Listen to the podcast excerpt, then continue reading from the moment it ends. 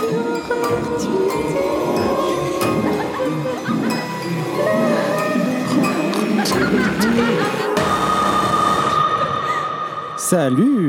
Coucou Coucou Hello Bienvenue dans l'horreur du dimanche, le podcast de la frousse tranquille et du sursaut mou.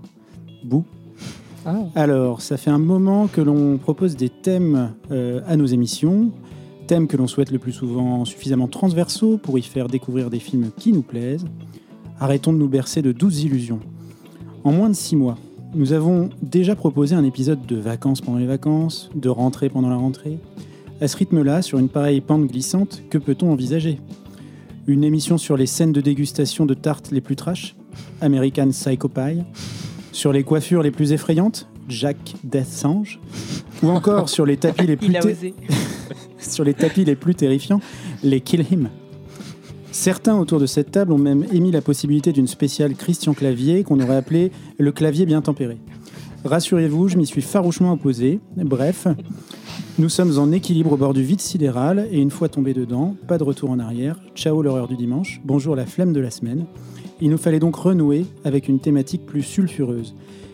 La question épineuse du corps, de sa transformation et de l'identité, de genre et de sexe, est plus qu'actuelle et le cinéma horrifique ou fantastique, peu importe, est à mon sens un terrain tout à fait approprié pour les explorer.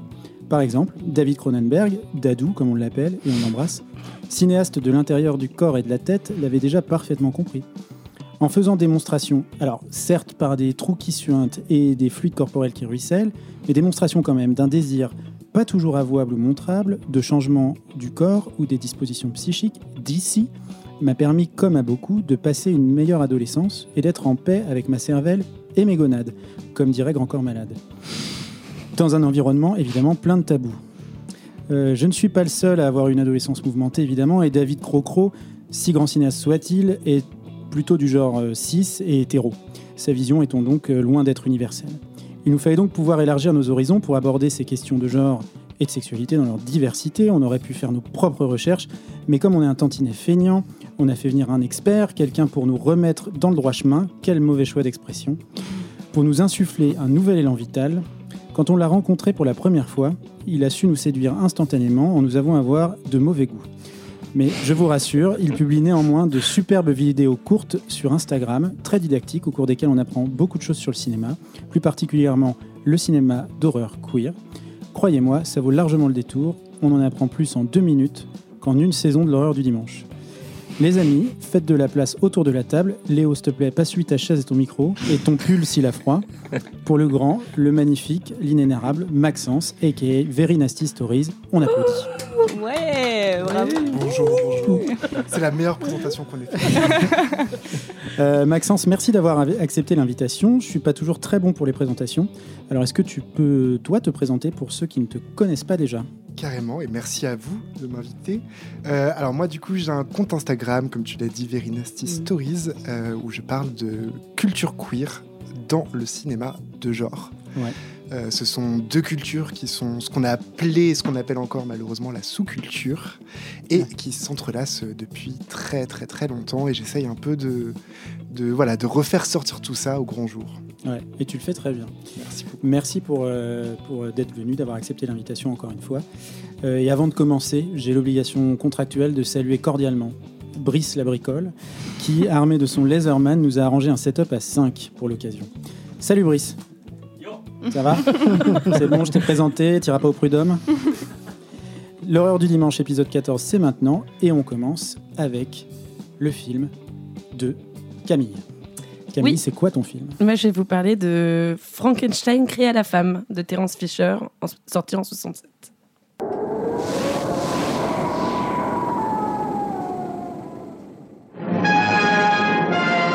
Frankenstein. The name stands for fear. Frankenstein. He shocks the world as he mocks the devil. Frankenstein. He creates monsters of men. Frankenstein's most terrifying experiment comes to life.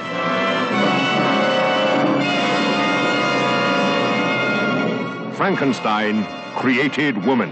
Who am I? Who am I?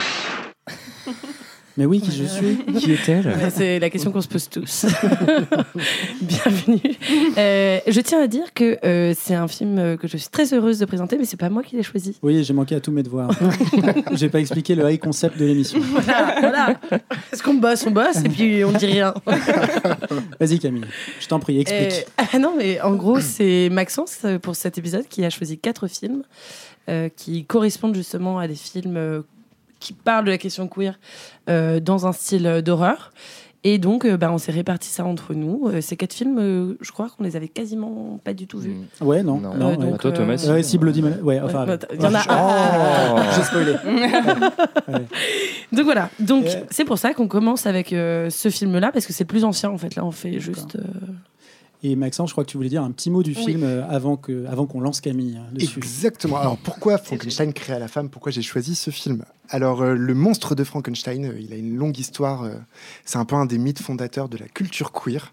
Alors évidemment, quand on pense au monstre de Frankenstein, on voit immédiatement euh, ce monstre incompris, chassé avec des fourches par des villageois. euh, euh, effrayés par. euh, on pense aussi aux scientifiques qui fait Mm. des longs monologues sur le fait de ne pas pouvoir euh, enfanter. Euh, on pense à tout ce genre de choses et évidemment la culture, euh, la communauté LGBTQ+ s'en est emparée très très vite et depuis très longtemps. Il y a des cinquantaines, voire des centaines de films sur euh, Frankenstein. J'aurais pu vous faire voir un des films de James Hall et on aurait tous passé un super moment, mais non. Je n'ai pas choisi ça. J'ai choisi un film euh, qui est un peu plus récent que ceux de James Hall, qui date du coup, comme Camille le disait, de 1967, mais qui a une thématique un peu plus intéressante, enfin, qui apporte quelque chose de nouveau à ce thème de Frankenstein, puisque ici, on a un changement de sexe. Donc ça l'ancre encore plus dans la communauté LGBTQ+. euh, vraiment, déjà, je pense qu'en 67, on avait conscience que le monstre de Frankenstein faisait euh, écho euh, Mhm. à ces gens-là. Donc euh, c'est pas du tout un hasard. Et euh, voilà, je trouvais ça intéressant qu'on parle de ce film-là qui est moins connu euh, que les autres, mais qui est aussi euh, tout aussi intéressant. Eh, oui. Ok, bah ouais. euh, effectivement, film euh, assez riche où il y a plein de choses à dire. Mm. Euh, je vais vous le résumer puis ensuite on en discute euh, tous ensemble. Euh, donc en gros, euh, là c'est un film qui, euh, c'est un film d'exploitation, film produit par la Hammer et donc qui sort en 67 après trois films déjà produits par la Hammer sur la question de Frankenstein, qui comme tu le disais est vraiment un mythe fondateur à la fois de la question, oui, enfin pour la communauté LGBTQIA+, et aussi en général pour l'horreur. Juste petit rappel, c'est issu quand même d'un livre écrit par une femme qui s'appelle Marie Shelley. Mm. Euh, donc c'est euh, comment Frankenstein ou euh, le mythe du Prométhée moderne, euh, qu'elle sort en 1818 à 18 ans. Euh, donc disons que À 18 ans Ah ouais, 18 ans, waouh. Elle Ah, a écrit ça. Ouais, Donc euh, voilà. Et en gros, euh, la Hammer s'empare de ce mythe-là avec euh, notamment une collaboration avec Terence Fisher, le réalisateur, qui va d'abord sortir en 57 euh, Frankenstein s'est échappé. En 58, donc euh, vraiment juste après, euh, La Revanche de Frankenstein. Euh, il est remplacé en 64 par un autre réalisateur qui s'appelle Freddy Francis, avec l'empreinte. FF, l'empre- l'empreinte de Frankenstein. Et Terence Fisher revient aux manettes pour. aux manettes, 85. Donc, il revient en 67 pour Frankenstein créé à la femme. parce que c'est des films qui ont hyper bien marché. Euh, qui ont fait beaucoup beaucoup euh, de chiffres et donc euh, c'était l'occasion de s'y remettre.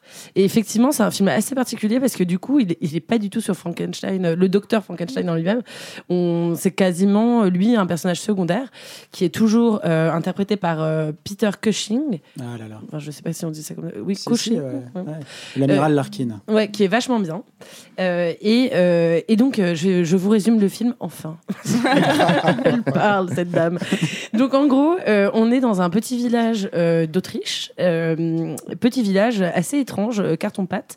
Euh, en termes d'esthétique, on est assez proche du baron de Munchausen. Ouais. Euh, ils sont tous habillés, euh, ou alors, ouais, non, pas la mélodie du bonheur, mais pas très loin quand même.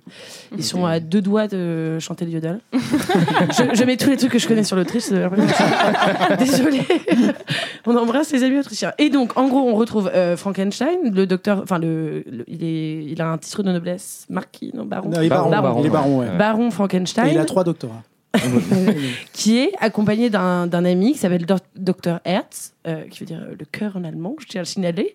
Euh, donc déjà, on est un peu dans un couple euh, potentiellement, euh, Complètement. voilà, petit couple, avec euh, Dr Hertz euh, qui en fait euh, est juste un mec drôle et gentil. En fait, c'est un peu euh, qui est le médecin du village. Et ils sont euh, assistés par euh, Hans, euh, qui lui est un jeune homme euh, qui en fait a perdu son père qui a été euh, mis à l'échafaud. Et ça c'est la séquence d'ouverture du film qui pour moi est la plus terrifique en fait euh, de, de tout le film. Euh, Terrifiante. Ouais. Vous voulez dire oui, terri- Terrific. non, non, ouais Non, mais c'est Oh, parce que tu es bilingue. parce que t'es bilingue. Euh, non, pardon. Nul. terrifiante. Oui, mais parce que ah oui non, horrifique et terrifiante, c'est ça. Ouais. euh, Et donc voilà. euh, et en gros, Hans, euh, c'est donc un peu le garçon orphelin euh, du village, et c'est un peu le personnage principal qu'on va suivre pendant toute la, part- la première partie du film. Ses amours, parce qu'il est très attaché à la fille de l'aubergiste qui s'appelle Christina, qui elle est aussi importante parce que c'est une jeune fille qui en fait est défigurée, euh, qui cache avec une mèche, qui a un pied beau et qui est donc euh, la fille de l'aubergiste, euh, qui est, euh, enfin, qui, qui vit beaucoup de, de souffrances et de malheurs parce que les jeunes aristocrates du coin se moquent d'elle en permanence. Et il y a une espèce de relation extrêmement toxique euh, autour de cette jeune fille euh, euh, qui euh, est insultée de vierge parce que vu qu'elle est considérée comme laide, évidemment, elle ne peut pas avoir euh, de relation sexuelle. C'est bi- Mhm. c'est bien connaître la jante masculine que dire ce genre de choses? Euh, donc tous, toutes ces, tous ces personnages sont là avec, le, avec Frankenstein qui est toujours en train de faire ses, ses expérimentations pour... en fait, euh, bah, euh, comment dire, dépasser la mort et euh, ramener à la vie. Bon, j'avoue que ça, c'est la partie scientifique que j'ai pas très bien compris. C'est vrai que sur le plan scientifique, plus, le euh, film est moyennement documenté. Je sais pas si le film comprend trop non plus. mais bon, Mais ce qu'il faut noter, c'est qu'il y a quand même tout un sous-texte, moi j'ai trouvé assez fort aussi, de lutte euh, de classe euh, entre euh, à la fois euh, l'aubergiste, enfin tous tous ces personnages un peu positifs qui sont donc euh, issus des classes populaires, on va dire, et euh, les jeunes aristocrates qui eux sont vraiment des euh, immenses connards. oui oui, enfin sont des espèces de oisifs parce qu'en plus ils payent pas du tout Ouais. euh, et qui euh, ben, se croient tout permis, etc. Je vais rapidement parce que c'est un petit peu euh, compliqué de raconter toute l'histoire, mais en fait, Hans va euh, à un moment donné être euh, accusé d'un meurtre qu'il n'a pas commis. Euh, il ne va pas euh, dire où il était, euh, enfin il va pas donner d'alibi parce qu'en fait euh, il viendrait compromettre l'honneur de Christina. Et donc il va lui aussi se retrouver sur l'échafaud. Et donc là, Frankenstein va se dire tiens c'est mon moment pour faire mon expérience.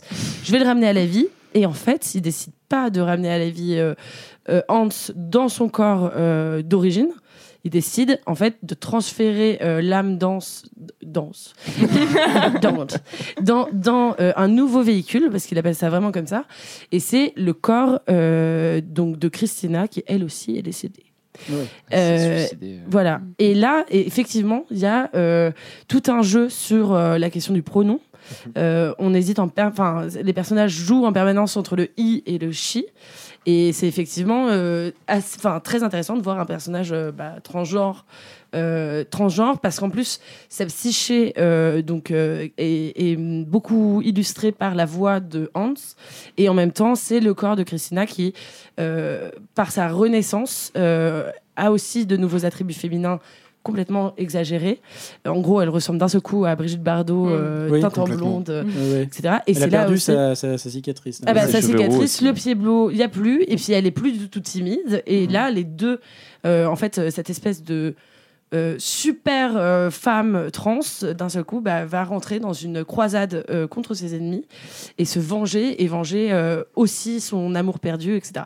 Et là, c'est- ça devient très très chouette. Voilà.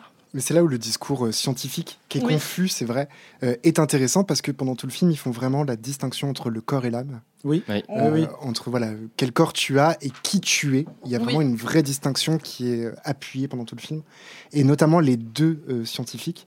Euh, Dr. Hertz, euh, lui, est très. euh, il, il dit ma petite fille. Oui. Il- Oui, il est très il- protecteur. ouais, très Ouais, et tout de suite, il l'accepte comme une femme, alors Ouais. qu'il sait que Mm. c'est Ouais, un homme. ouais, ouais. Euh, alors que Frankenstein, lui, a un peu plus, un peu, un peu plus de recul. Oui, un peu plus froid et distant. euh, Exactement. Ouais.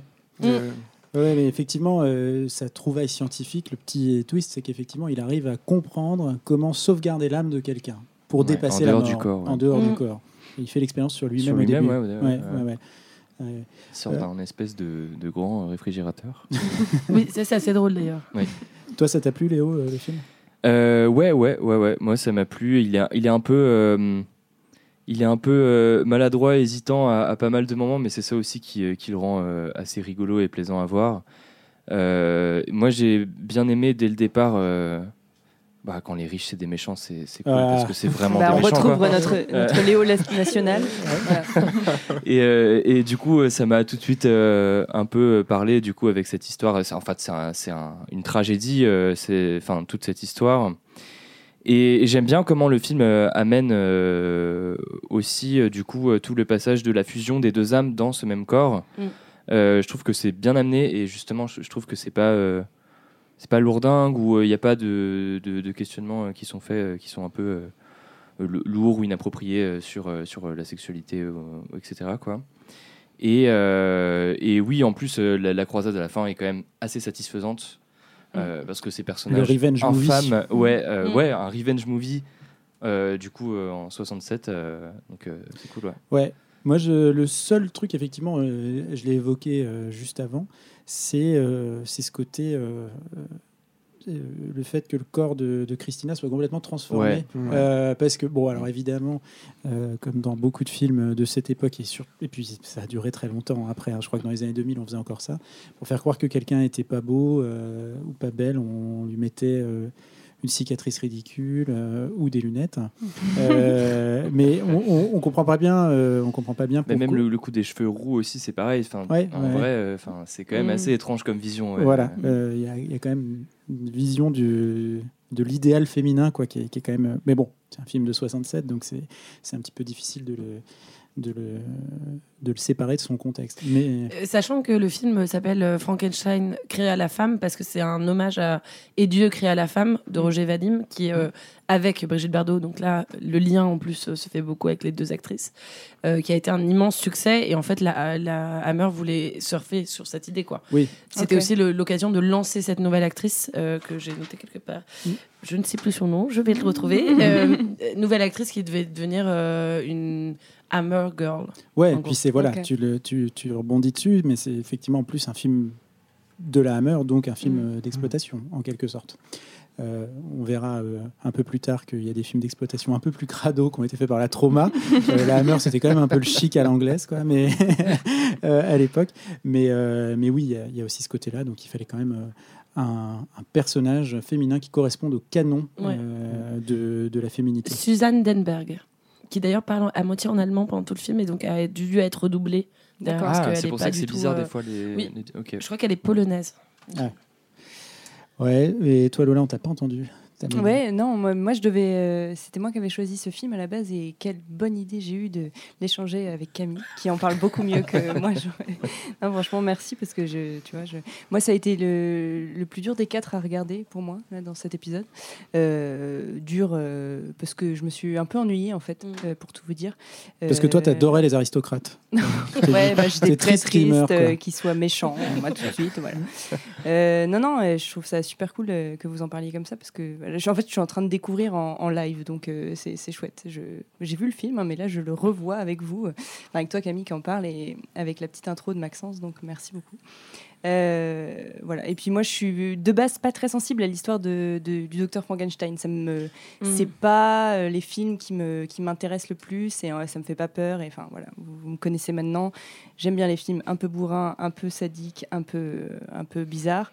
Euh, voilà. Mais euh, non, je, je suis complètement d'accord avec tout ce que vous avez dit et je je trouve ça je trouve ça très chouette. Voilà. Mais oui, J'ai oui, on pas, va, euh, j'ai pas j'ai pas de jugement euh, envers ce on film. va en remettre une couche, mais bon, c'est vrai qu'en 67, d'aborder la question de, de la séparation euh, du, du corps et de l'âme, c'était quand même euh, Mm. Relativement beau. Il y a quand même quelque chose d'un peu sadique, pour rebondir sur ce que tu dis. euh, Ah, Euh, moi, il y a un truc qui- que j'aime beaucoup, particulièrement dans ce film, c'est justement ce qu'on on disait tout à l'heure, la revanche. Moi, j'appellerais presque ça de rape and revenge, comme on dit Ouais, dans ouais, le ouais. genre de film.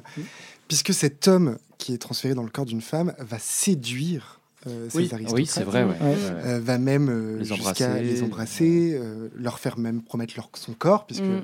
elle fait des promesses comme ça. Et euh, ces aristocrates, dès le début, ils sont un peu filmés comme des gens un peu efféminés, Mm, euh, mm. un peu voilà, un peu prout prout, Prude, si on peut ouais, dire ça ouais, comme ouais. ça, euh, le petit doigt en l'air, tout Mm. ça. Euh, et ils vont se faire séduire par, et ils sont lourdeaux avec les femmes, et ils se font séduire par un homme. Euh, sans, Sans le savoir. savoir. Incroyable. Et ça, moi, je trouve assez sadique pour l'année. Donc, évidemment, 1967, on se remet Ouais. dans, cette- dans ce contexte-là.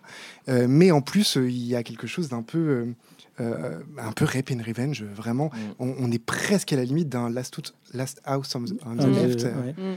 Euh, donc voilà, je, je rebondissais juste sur le mot sadique. Ouais, C'est ouais. vrai. C'est vrai. Et vrai, puis, euh, pour ta satisfaction visuelle, il y a quand même euh, une coupée. scène de tête coupée où on se rend Oui. compte que- que- qu'elle c'est parle à la tête de Vous Hans. savez- sur, vous savez que je suis dure. Non, mais la Hammer, c'est un peu chiant. On va pas se mentir. Mais, Oui. je suis- mais en plus, je suis très Le- nulle le- avec les films de la Hammer. Moi, j'ai aucune connaissance euh, là-dessus. donc, c'est- euh, je plus, pas hein. en parler. Mais je- c'est vrai qu'il y a toujours ce côté un peu. Il y a, il y a toujours un peu des, des- des problèmes de rythme. Quoi. Bah, Oui, oui, oui, Bah, c'est Bah, toujours une heure où il se patine passe pas peu. grand Oui, c'est la Hammer, quoi. C'est vrai que tu, tu disais, je sais plus si c'était toi qui disais ça, Camille, tout à l'heure, du coup, euh, mais euh, la spatialisation et cette espèce de Ah village ouais. où en fait que tu vois que deux lieux, ça fait très carton-pâte, ça fait très studio. Et les ficelles sont assez évidentes. Après, encore une fois, voilà, euh, le film Oui, a puis- quand même. euh, Ils se perdent dans plein d'allers-retours Oui, qui sont oui, pas oui. nécessaires, ouais, tu vois. L'auberge, en fait, il y a trois lieux. Il y a euh, la maison où ils sont Frankenstein et Hertz. Euh, donc là, c'est chez le docteur Hertz. Et puis alors, vu qu'en plus c'est le troisième de la saga, je pense qu'en fait, il, il se, là, il y a plus de prise de tête sur le fait de présenter les personnages. quoi. C'est Ouais, vraiment ouais, juste, Bon. on te jette dedans et puis t'es censé limite reconnaître. Ah oui, c'est la petite rue où il y avait un cordonnier la semaine dernière. Enfin, tu vois, moi, je n'ai pas vu les anciens, donc je- j'avoue que j'étais un peu perdue. Je me dis, mais qu'est-ce qu'ils font? Et, euh, et c'est, mais il y a des trucs très drôles en même temps parce que je trouve qu'il y a un- une, euh, c'est comme s'ils assumaient le côté très théâtral. Ouais, en fait. et quand il Ouais. s'échappe de par le toit, Oui, tu sais, et là oui. c'est pareil, ça fait vraiment euh, cartoon en mode Looney Tunes quoi. Oui, c'est ça. Il y a ça, il y a euh, des la- passages, toute euh, la scène du balcon où en fait c'est juste les aristocrates complètement ivres qui se mettent à Mm. Oui. hurler, enfin à proférer des insultes euh, à Xtina, euh, comme je l'appelle, qui est euh, dans son lit avec Hans en train de dire euh, t'es juste euh, enfin une prude, etc. Alors qu'en fait elle vient de consommer euh, euh, son amour. Enfin, on dirait presque une espèce de Roméo et Juliette complètement Mm. tordue. Ouais. Euh, Enfin, c'est assez, euh, c'est assez marrant parce que et, et en reprenant l'idée que, que tu émettais, que je trouve très, enfin, très intéressante, euh, le, le truc c'est que à ce moment-là, la déclaration devient presque vis-à-vis de enfin de, de Christina et aussi de Hans parce Oui, qu'ils sont ensemble euh, à ce moment-là Mm, tu vois mm, mm. donc il y a un jeu effectivement Ah, en permanence sur euh, les deux Oui, c'est Effectivement. vrai, ouais. ouais, ouais. Non mais on va écrire un bouquin sur euh, la euh, ce- Il y a déjà des gens qui s'en chargent, hein, t'inquiète pas. oui Mais- c'est ça qui croient réinventer la route Euh, ouais, Bref. ouais. Non, mais pour revenir juste sur la forme du film, qui est certes un peu chiant, moi je trouve quand même qu'il arrive à déployer. euh, bon, ça dure 1h30, c'est un peu long, Oui. euh, mais il arrive quand même à déployer une intrigue assez complexe, si bien que moi j'ai mis un peu de temps à comprendre où le film voulait en venir. Alors, est-ce Oui. que c'est parce qu'il est confus? Enfin, ah, parce qu'une fois que les personnages ont été présentés, qu'on a vu un peu tout le monde, on comprend ce qui va se passer. Mais c'est assez compliqué en fait. Je suis Quand tu prends un peu de Mm. recul, euh, ce qu'on te raconte est assez complexe. Mm, Tu vois, mm. euh, parce qu'il faut quand même présenter euh, le couple ra- raillé, il faut présenter les aristocrates, Frankenstein dans son coin avec le docteur Hearst. Enfin, il y a quand même beaucoup de personnages Mm, mm. qui sont présentés euh, en relativement peu de temps, si bien que quand l'intrigue arrive, enfin quand tu comprends où va l'intrigue aller à la fin du premier tiers du film, tu dis ah quand même, tu vois, enfin on m'a présenté beaucoup Ah, de choses, euh, tu vois, et donc c'est quand même relativement habile, je trouve, de ce point de vue-là. oui, oui. Euh, et voilà, bon, il y a un petit ventre mou.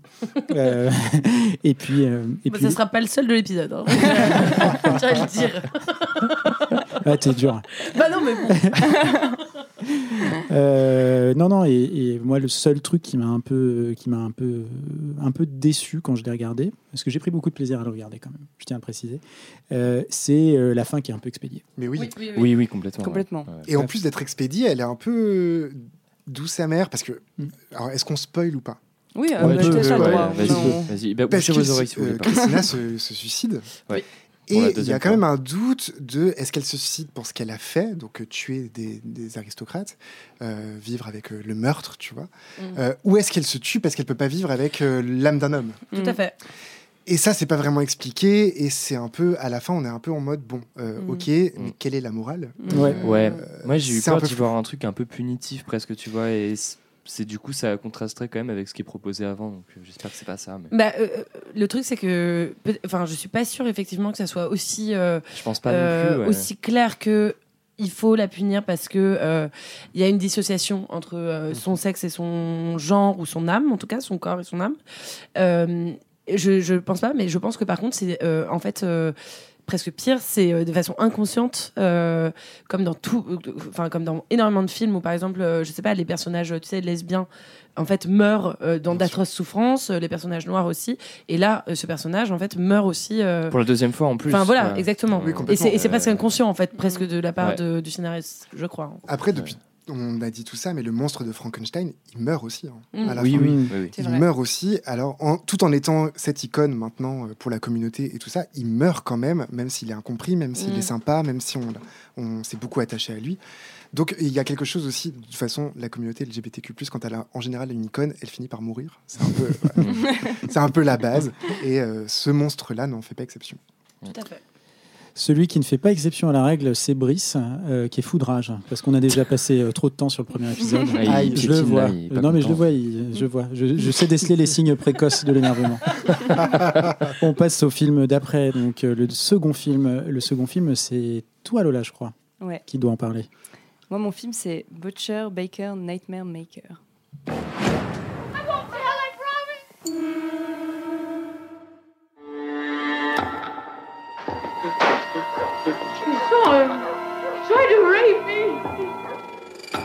You buy attempted rape? No. Do you? There isn't a bruise. And these two walk in and find Junior here holding the knife. They're doing everything they can to take him away from us.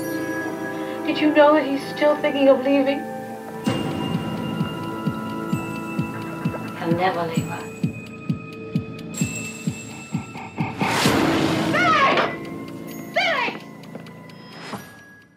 M83 à la bande son. Voilà. Pauvre Billy. On tient à, à révéler la petite anecdote où Léo a dit Ça me fout les grelots. Bah oui, mais je Voilà. Si quelqu'un connaît cette expression. Qui nous le disent. Je voulais dire On les jetons, mais je trouve que le Laissez-nous un commentaire joli, sur les ouais. réseaux. Voilà. Je crée de l'engagement encore. Ça me fout les grelots, j'y peux rien. voilà. Donc, Butcher, Baker, Nightmare Maker, titre original, qui ensuite a été renommé par Night Warning, l'avertissement de nuit. Et la version, enfin, le titre français, c'est À la limite du cauchemar, donc c'est moyen bof. On n'a pas de titre québécois, là, j'ai pas trouvé pour ce. Bah, à la limite du cauchemar, c'est déjà pas euh, mal. Boucher, boulanger, euh, fabricateur de cauchemars. Voilà, ça doit être Voilà. ça. On l'a en instantané. Film de William Asher, sorti en 82. Euh, du coup, Maxence, est-ce que tu veux nous dire un petit mot sur pourquoi ce film? Carrément. Alors, ce film, il est intéressant euh, parce qu'il a fait partie d'une liste, la liste des vidéos nasties. Eh ouais. Qui est une liste de films qui ont été interdits en Grande-Bretagne particulièrement, mais du coup pas mal en Europe aussi. Euh, souvent parce qu'ils étaient euh, ou trop gore ou euh, qu'ils ils posaient problème du moins. Ouais. Euh, C'était souvent d'ailleurs des associations de familles qui, qui ne voulaient pas voir ces films. Tout est parti d'une affiche de Cannibal Holocaust. Ouais. Et la légende raconte, de- on verra, euh, que c'est euh, l'équipe marketing de Cannibal Holocaust eux-mêmes qui auraient envoyé l'affiche à des associations de familles. Ah, pour se faire de la com. euh, Exactement, pour que euh, ça monte un peu, qu'on interdise le film et que les jeunes aient envie de l'acheter du coup. Mmh. Euh, et ce film-là, il est intéressant parce que quand on le regarde, on ne comprend pas pourquoi il a été censuré. Mm. Euh, il n'est pas vraiment gore. Euh, L'affiche n'est pas gore non plus. Le titre ne l'est pas. Euh, et le seul truc qui pourrait euh, potentiellement faire euh, qu'il a été censuré, c'est la- l'ambiguïté sexuelle de son personnage principal. Euh, sachant que le- la seule chose qu'on a euh, sur cette euh, interdiction du film, c'est qu'il est, euh, il a été classé comme atteinte aux bonnes mœurs. Ouais. Hmm. Bon, ce qui en dit long. Ce qui en dit long. Mais en même temps, il y a aussi, euh, comme, comme tu le, vous le direz tout à l'heure, il y a aussi euh, de l'inceste, il y a aussi Ouais. plein, plein, plein d'autres choses qui peuvent expliquer ça. Mais on reste quand même sur l'ambiguïté euh, sexuelle du personnage, qui en plus est un arc narratif important dans le film. Complètement. Euh, donc voilà, je le trouvais intéressant pour ça. Et puis, euh, parce que parler d'horreur sans parler de vidéo nasty, ce serait dommage. Ouais, c'était l'occasion. Exactement. Il y a un film qui est sorti il n'y a pas longtemps qui s'appelle Nasties sur une, euh, une femme qui travaille dans une agence de visionnage et de Euh, censure. il s'appelle c'est Exactement. Sensor. Sensor, ouais. Exactement. Sensor, ouais, ouais, qui est- ça se passe en Grande-Bretagne, Oui, je crois, oui, et. Elle, elle est effectivement, elle est. Elle enquête euh, sur euh, Ouais. des choses étranges. Complètement. Mm. Et ça pourrait même expliquer, alors je sais pas, là c'est vraiment de la théorie, mais ça pourrait même expliquer son changement de titre. Euh, parce que Ah, peut-être, souvent, euh, des films qui ont été Mm. censurés, on les change de titre, on change la jaquette, et puis paf, on les ressort. Ok. Euh, donc c'est possible, c'est une des théories, mais rien n'est moins sûr. Ok. Ouais, après, c'est vrai que le titre original, euh, personne ne le comprend. hein, donc, euh, Et le titre, le, le nouveau titre, Night Warning, euh, Non plus. Non, Peut-être pas un peu trop, plus. ouais. Genre, euh, j'ai- j'ai- moi, j'ai essayé de trouver une Ouais. explication, je vous en parlerai plus tard. Euh, du coup, euh, je vous fais quand même, euh, comme à mon habitude, euh, les... je vous fais le petit casting. Donc, euh, Jimmy Nicole qui joue Billy, Mm. le personnage principal. Susan Tyrrell qui joue la superbe tante Cheryl. Bo Svensson qui joue le gros con, euh, détective Joe Carlson. et Julia Duffy qui joue Julia. Donc, jusque-là, tout va bien. Donc euh, Billy, c'est un ado de 17 ans, orphelin, qui vit avec sa tante depuis qu'il est tout petit. Jusque-là, ok. Sa tantine Cheryl, elle, le réveille tous les matins en lui caressant et en Mhm. lui embrassant le torse, le dos, à peine pubère. Ça devient moins ok tout de suite. Euh, mais bon, elle l'aime tellement. Tellement que quand vient le moment pour Billy de faire des projets d'université et de parler d'avenir avec sa petite amie, il remarque que le comportement de Tata Cheryl change. Elle devient agressive et semble échafauder un plan extrêmement malsain pour le garder avec elle pour toujours. D'abord, du coup, bah merci Maxence, merci pour ce petit slasher sorti de derrière les fagots. Il est très méconnu, je crois encore aujourd'hui, et c'est bien dommage. Le réal William Asher est lui connu pour être un vieux briscard de la télévision et surtout pour avoir produit et réalisé la quasi-totalité de Ma sorcière bien aimée. Oh, wow, ouais. ok. Incroyable. Il a d'ailleurs été l'époux d'Elizabeth Montgomery qui incarnait Samantha. Oh. Voilà. Avec Euh, le nez là. Voilà. Bref, il fera plein de séries après et quelques teenage movies euh, qui se passent sur la plage. Je crois que c'est des soirées sur la plage hein, globalement. Je ne les ai pas vues, mais ça avait l'air d'être ça. En tout cas, les titres, c'était Beach Party et tout ça. Ouais, cool. Enfin, si les titres sont aussi bien choisis et résument aussi bien les films que celui de celui, que celui de- du, du- du film en question, je- on oui, peut oui. s'attendre à autre chose. Non, non, mais pour le coup, je crois que c'était vraiment des. La phrase n'était pas claire. On a compris. on a compris. Mais il a finalement sorti euh, cette euh, pépite. Moi, j'ai pris beaucoup de plaisir à regarder euh, du coup ce film. Déjà l'ambiance, super. Mais il y a un truc très angoissant et limite écrasant qui m'a fait penser à Misery, moi direct. Mon version Lidl de Misery. Mais Misery est sorti après en 90, donc je ne sais pas si Rob Reiner s'est inspiré de l'ambiance. Aucune idée. Moi, ça m'a ça m'a direct fait penser à ça. Euh, ce qui est très intéressant dans le film, c'est que c'est un film qui nous trompe. Alors, euh, Maxence a commencé à aborder ce, ce- cet aspect-là en parlant du personnage principal. C'est vrai que moi, quand je l'ai vu, euh, je me suis dit pourquoi Maxence a choisi ce film directement, juste après, et j'y ai réfléchi. euh, voilà, j'ai j'ai regardé Wikipédia, des trucs comme ça. non, non, euh, et c'est qu'en fait, le, le film a une deuxième lecture parce que d'emblée, on pense partir sur une histoire incestueuse, dégueu entre un ado et sa tante psychopathe, et on a raison, parce que c'est la base de l'intrigue principale. Euh, que va faire la tantine Zinzin pour garder son Billy près d'elle à tout jamais Mais en fait, le film, il aborde autre chose de manière, je vais dire complètement dissimulée, mais c'est quand, une fois qu'on l'a vu, c'est plus tant dissimulé. Mais voilà, et c'est ça qui nous intéresse. Enfin, moi, je trouve que c'est ça qui est intéressant dans le film. Et vous m'arrêtez si je dis des conneries. hein. Franchement, je, je, Vas-y. je m'emporte. Je suis dans une interprétation du film. Euh, voilà.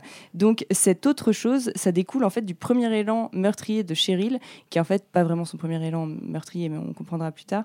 Et là, ça va parler de d'homosexualité concernant donc Billy et de deux personnages secondaires qui sont en fait très importants. Euh, il s'agit du couple composé de l'entraîneur de basketball de Billy, euh, qui est un mec très sympa euh, au lycée, voilà, qui, qui d'ailleurs lui propose une bourse pour l'université. Enfin, voilà, il y a toute une histoire là-dessus, je vous en dis pas plus.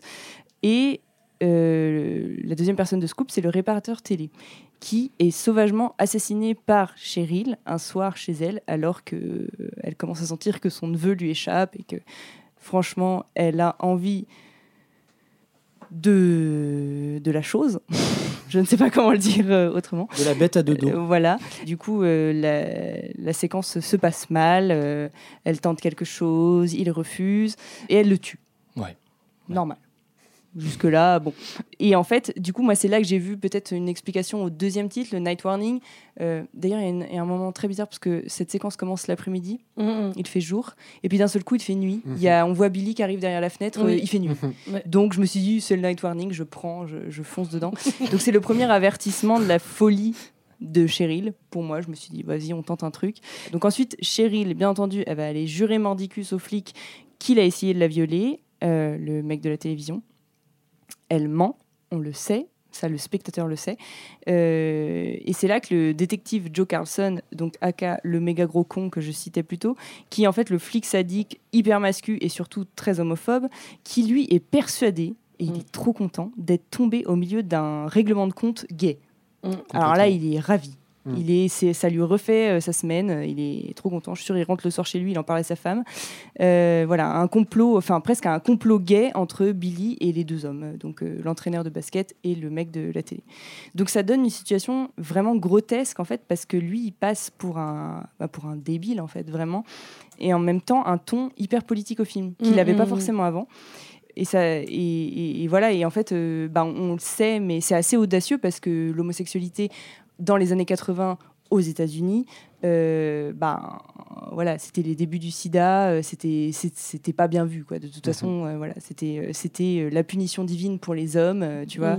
Euh, donc parler de ça comme ça dans un film en 82, c'est c'est c'est vraiment hyper ambitieux.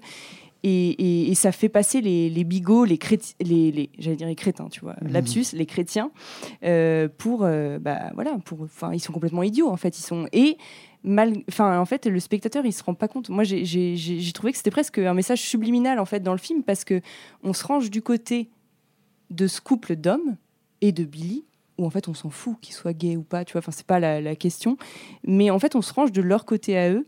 Mm. Euh, même, je pense à l'époque, je sais pas, moi je le regarde là en 2023, mais je, en tout cas, quand on voit le film comme ça, on, on se dit bah oui, c'est eux les gentils, tu vois. Enfin, et lui, le flic, passe pour un, un- un- mais un débile et un mec ultra méchant, ultra violent, voilà. Et, euh, et je trouvais ça, euh, moi, enfin moi, c'est ce que j'ai trouvé très intéressant dans dans ce film. Et puis le, le flic est puni. Et le flic Oui, est puni, flic De la voilà. Pire des manières pour un homme, Oui. Ouais. il lui tire euh, dans les testicules. C'est vrai. C'est Ah, vrai, pas j'avais moi, oublié que c'était à cet endroit précis qu'il Ah lui tirait. Ouais. Ouais, ouais. Voilà. Donc, Ouais, euh, mais tu veux dire que oui, oui, euh, le, le, le- comment dire, l'histoire dans l'histoire du film, c'est euh, est lié en fait à l'abord très très frontal de l'homophobie qu'il y a dans. Oui, a- Bah, moi, c'est ce que. c'est ce, en le, parce que du coup, je l'ai re-regardé et j'ai décortiqué plusieurs séquences et voilà. Et j'ai lu beaucoup de trucs dessus. Euh, mais oui, pour moi, c'est ce qu'il y a de plus intéressant parce qu'en fait, le côté slasher. Le film est un slasher, hein, ça, ça peut sembler bizarre, mais ça devient un slasher à la fin du film, où du coup Cheryl euh, va aller euh, trucider des gens un par un, en leur courant après dans les bois, dans les marais, enfin bref.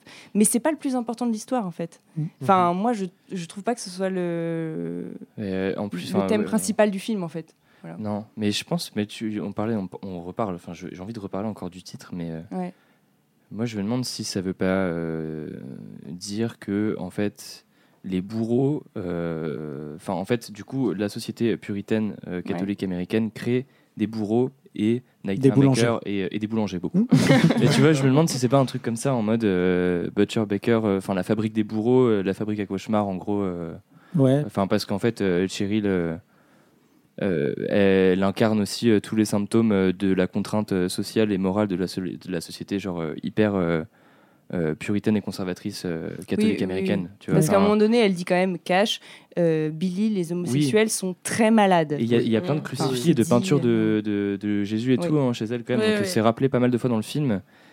Et, euh, et en fait, moi, j'ai un peu l'impression que j'ai j'ai un peu ressenti que c'était ça le, ce, que, ce dont le film voulait nous parler dans le fond, c'est que euh, en fait, cette société qui est véhiculée par le, le flic, qui est vraiment Mm. la personnification du, du mal. euh, C'est la bigoterie, vraiment. ouais, ça. voilà, et que c'est ça en fait euh, qui crée les monstres comme Cheryl en fait. Quoi. Et, et qui ne voit surtout pas euh, les vrais coupables parce Oui. qu'on Ouais, ouais. on est quand même face à une situation d'inceste euh, Ouais. pur et dur, je veux dire. C'est ça, et ça, c'est l'intrigue principale et c'est Billy qui est soupçonné Évidemment, direct et tout. exactement. Et en fait, la seule question euh, que pose le flic, c'est est-ce que t'es un homosexuel ou Mm. est-ce que t'es pas un homosexuel, quoi. Il va même jusqu'à lui demander s'il couche avec sa copine et tout. hein, Tout à fait. il y a ça, ça. Et en même temps, là où je trouve que ce qui est hyper intéressant, c'est que c'est pas non plus. euh, Enfin, parce que moi, mon personnage favori du film, c'est euh, vraiment la tante. Je trouve que l'actrice, c'est. Enfin, c'est elle qui. Camille. Non, non, mais. mais non mais, Non, non, mais ça va pas ou quoi? Enfin, Non tu vas retourner chez le psychiatre, hein. ça suffit. C'est un psychanalyste. tu vois, Ah oui, pardon. Susan Tyrell qui euh, interprète euh, enfin ce personnage, c'est vraiment elle qui donne du corps au film. Ouais. Parce que Non, mais elle est je suis désolée, Billy, euh, il est gentil, Ouais, c'est le petit Billy, quoi. C'est c'est pas possible. Enfin, c'est Non, mais voilà. elle, c'est le monstre en fait du film. Voilà, et, et elle a vraiment un truc, elle porte. euh, Il y a une transformation physique en plus, Oui. du début à la fin. Elle où devient elle est vieille. animale, Ouais. euh, vieille, enfin tout ce qu'on veut. Enfin, c'est- elle devient vraiment terrifiante Ouais. au fur et à mesure. Et euh, en même temps, ce qui est très intéressant, c'est que le flic, le- la première question qu'il lui pose, enfin, enfin, alors je pense que c'est une relecture de 2023 que j'ai, mais euh, il, met, il remet en cause euh, sa parole. Il remet en Mm. question sa parole quand elle dit qu'elle a été agressée. Et il sous-entend qu'elle est Euh, moche en fait. Oui, oui, Exactement. Et, il, et il arrête pas de lui demander si elle a des relations avec des hommes. Ouais. Donc il dit est-ce que euh, tu es mariée? Est-ce que tu euh, as été mariée? Est-ce que tu es veuve? Est-ce que et ça finit par est-ce que tu es lesbienne Mhm. Et ça, moi, je trouve que c'est quand même euh, Ouais. très intéressant de voir en fait à quel point euh, justement ce personnage euh, du flic, il a, c'est vraiment le bigot dans ce que ça a de pire, Mhm. c'est-à-dire la personne qui est plus capable de voir une autre réalité que, Ah bah oui, que oui. sa grille de lecture euh, complètement. complètement débile, euh, tu vois. Mais je pense que le film a quand même une. une euh, est en avance sur son temps. Comme tu disais, tu- Ouais, de- là tu le regardes en 2023, Oui, mais oui. je pense qu'il y a quand même euh, que le réalisateur ou le scénariste ont quand même pensé à ça. Et il y a aussi, euh, tu disais que la star du film c'était euh, la tante. Je suis hyper d'accord avec toi, mais il y a aussi euh, les costumes.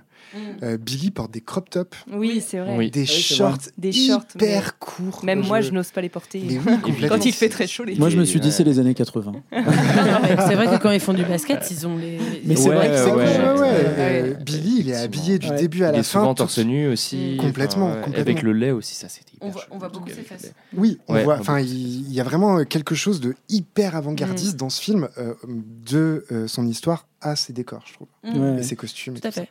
Autre chose que je voulais rajouter par rapport à, à la question euh, de l'inceste, euh, que je trouve très fine, enfin Ouais. très, très finement amenée, c'est euh, en fait il y a une voisine à un moment donné qui. y a- il y a un- Finement amené. Non mais parce qu'il y a un dialogue. Je non mais parce que ça non, non, mais évidemment la relation entre les deux Attends, il y a- personnages. il y a elle inceste est, et euh, inceste.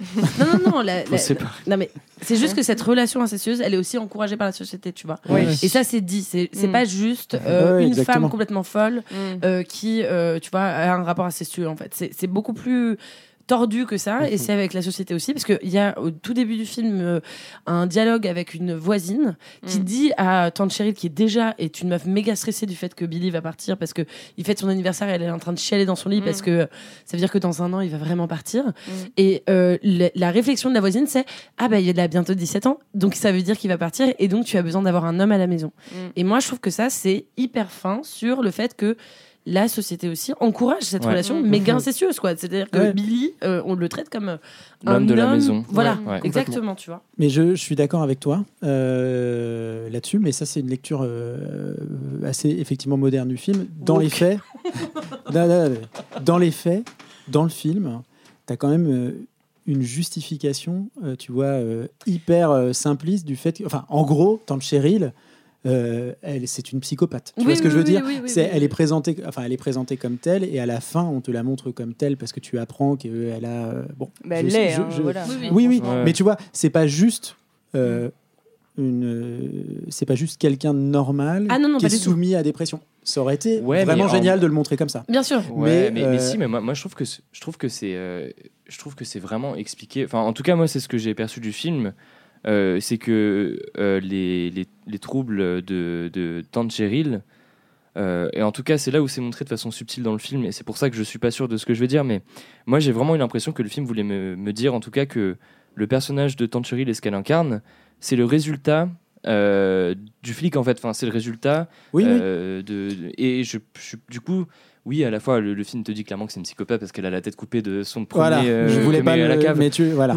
c'est pas grave. Oui, elle, a, elle a fait, elle en est pas à son premier. C'est ça, c'est ça qui est le, le côté un petit peu, euh, tu vois, qui est le le- la caution, tu vois. euh, Parce que ça reste un film d'horreur aussi après, donc. euh, Oui, oui, oui, mais je pense que c'était aussi euh, plus simple à sortir, même s'il a été euh, Peut-être, ouais, censuré. je pense ouais. que c'était plus simple à sortir en Ouais. montrant que de toute façon elle est tarée, parce que regardez, elle découpe des têtes de. C'est tu vois, c'est Mais le sous-texte, détraqué. le sous-texte est là par contre, quoi. Ouais. Clairement, Mais- mais- clairement, il est là.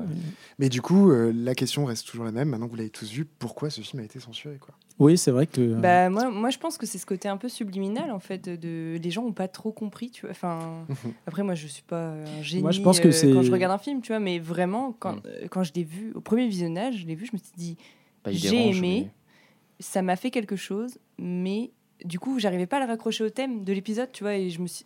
Enfin, instantanément. Voilà. Je... Et en fait, c'est vrai qu'en y réfléchissant un peu, t'as un énorme message derrière qui est politique et qui est hyper mais, politique, mais ouais. qui est pas qu'on on- qu'on te sert pas sur un plateau comme ça quand tu regardes le film. C'est ça, et qui est pas non plus très Et je pense que ça mettait euh, très mal à l'aise les gens en fait. C'est ça, Mhm. moi je trouve qu'il y a quand même un truc de. Enfin, moi j'ai été euh, aussi euh, pas très à l'aise face Ouais. à ce film parce que le personnage de Billy, donc qui, euh, on, te, on te rappelle en permanence que c'est donc un, un jeune enfant, un jeune garçon, justement victime euh, de sa Mhm. tante. Euh, en fait, il est quand même très sexualisé pendant tout le film. Mhm. Ouais. Ouais. Il y a une espèce de désir permanent pour ce personnage. Euh, Tout le monde le veut. Mm. voilà, Ouais. et qui moi me mettait un peu mal à l'aise parce que par exemple, il y, a une- il y a- enfin, il y a une scène de sexe entre lui et sa copine Mm. Qui est très très longue, Mhm. euh, je trouve, par rapport euh, tu vois, à plein de Mm. films américains puritains. Enfin, Mm. je veux dire, là, c'est quand même des gamins euh, qui, en gros, je pense, font leur première fois, quoi. Ouais, Et c'est long, euh, tu vois, et il y a un truc bizarre. Enfin, moi, j'étais un peu euh, mal à l'aise de ça. Pareil, à un moment donné, euh, il rentre dans la douche et en fait, euh, elle, enfin, sa tante rentre et donc Mm. tu comprends que c'est pour montrer que, euh, évidemment, elle n'a pas à être là et il arrête. Et en fait, il y a tout un dialogue où lui se cache pas non plus. Non. Mm. Tu vois, alors qu'il a une serviette à la main et donc on voit ce- euh, ses fesses, Mm. etc. Et je- je- j'y voyais pas un truc euh, joyeux, tu vois, Mm, j'y voyais un truc de c'est bizarre, tu Mm. vois, de, Ouais, complètement. de Ouais, ouais, tout non, mais mêler, enfin, comme ça. Ouais, effectivement. Donc, Je pense que- ce, ce, ce- ce malaise-là euh, Mm. a Ouais, dû a- euh, contribuer euh, probablement à la censure du film. Mais euh, le, moi, je pense que le, le- la, la façon très frontale d'aborder la question de l'homophobie, ça ne Ouais. devait pas mettre à l'aise les gens qui le regardaient. Bah oui, Ouais, ouais, c'est clair. ouais, ouais. Euh, Mais c'est très frontal et en même temps pas si évident que ça. Moi, je trouve. Il y a quand même des. Enfin, oui, oui. Oui, mais en fait, euh, en 82, euh, le film est sorti aux États-Unis. euh, Mm. je suis pas sûre que les gens qui le regardaient se disaient Oh mon dieu, c'est homophobe. Tu vois, je, Bah, je pense que le plus évident, c'est le flic. Ouais. Voilà. Mais je pense qu'ils se sentaient un peu Mais visés. d'a- ouais. D'ailleurs, c'est c'est cool aussi parce que tu as deux flics en fait. Tu en as un qui Oui, a pas a- pas omnubilé par euh, le, le puritanisme et la, la bigoterie, quoi. Mm. Et qui, il est du woke, coup, clairement. Mais, ah bah, oh, oh, il est pas, il est pas woke, mais en fait, du coup, il voit ce qui se passe. Il voit Mm. qu'il y a quelque chose de pas normal qui se passe, et en fait, euh, le détective, donc son boss, visiblement, est tellement, tellement omnubilé euh, par, euh, par sa pensée et par euh, sa construction sociale que lui est incapable de voir au-delà de ce que lui a envie de voir sur. Tu sais, c'est un peu le sketch de. Putain, je, fais des, je, parle de trucs très très vieux. hein. Des guignols avec Philippe de Villiers qui voit des homosexuels partout dans la rue avec des poireaux au marché, des trucs comme ça. C'est un peu ça, en fait. Mm. Il voit euh, la déviance partout. Et du coup, il a envie que ce soit ça. voilà, c'est le crime en soi. tu Ouais, Il n'y a, il a pas le meurtre. Le meurtre, on s'en fout en fait. C'est- Ouais. Le crime, c'est d'être. Limite, l'inceste est moins grave. Oui, Ouais, mais- ouais, ça. en fait, Ouais, le, le, le flic, là, Joe, il s'en il s'en fout. de ça. On vous mettra euh, dans la description le lien vers le sketch des guignols. Désolé, ouais, ouais, ouais, ouais, j'ai 45 ans. ouais. Euh, ouais, bah, c'est c'est un film euh, qui mérite. euh, Ah non, mérite- franchement, il faut le voir. ce- Il faut voir ce film. il Ouais, faut, ouais. Non, mais puis il faut le voir, puis il faut, faut, faut le laisser un peu retomber, et peut-être éventuellement le Oui. revoir, euh, Mm. euh, le revoir après, parce que effectivement, il y a beaucoup de choses. euh, Il y a énormément de choses. Euh, voilà. Bon, formellement, euh, moi, je l'ai trouvé assez réussi. Euh, bon, il y a la scène de la main coupée qui est un peu cheap. Oui, Mais- on parle pas des effets spéciaux. Mais, mais, mais en tout cas, formellement et en termes d'ambiance, c'est quand même Ouais. très bien. Euh, la scène de la fin, la poursuite euh, entre Cheryl, j'arrête Mm. de l'appeler tant Cheryl, Cheryl, euh, entre Cheryl et, et, Et et la, Julie. et, et Julie, ouais, ou Julia, je sais plus, Julia. Julia. Euh, donc la copine euh, du, du- De Billy. de Billy. Ouais. Euh, elle est très très bien foutue. Il y a un affrontement assez violent dans une espèce de mare. éclater la tronche. Ah Ouais, Euh, mais elle, tu te demandes comment elle est encore vivante à la fin. Ouais, ouais, ouais. Ouais. Mais bon, en Non, tout mais il y cas, a des personnes, enfin, il y a vraiment des acteurs très engagés, quoi. Enfin, Ouais. Ouais. c'est ça, c'est assez fou. Et surtout euh, elle, Euh, je la trouve Ah ouais, elle est incroyable. Elle porte le film en vrai, euh, Ah oui, genre du début à la fin. Bette Davis, euh, complètement timbrée, euh, trop Ouais. trop Grave, chouette. grave. regardez-le. Ouais. Euh, on passe au troisième film de la soirée. Le troisième film de la soirée, Euh, c'est c'est le film que moi j'ai regardé. Euh, qui, voilà, Du coup, il est super. du coup, c'est de, c'est de loin le meilleur. Euh, Je suis d'accord. Merci. Euh, Monster in the Closet. Brice, bouillie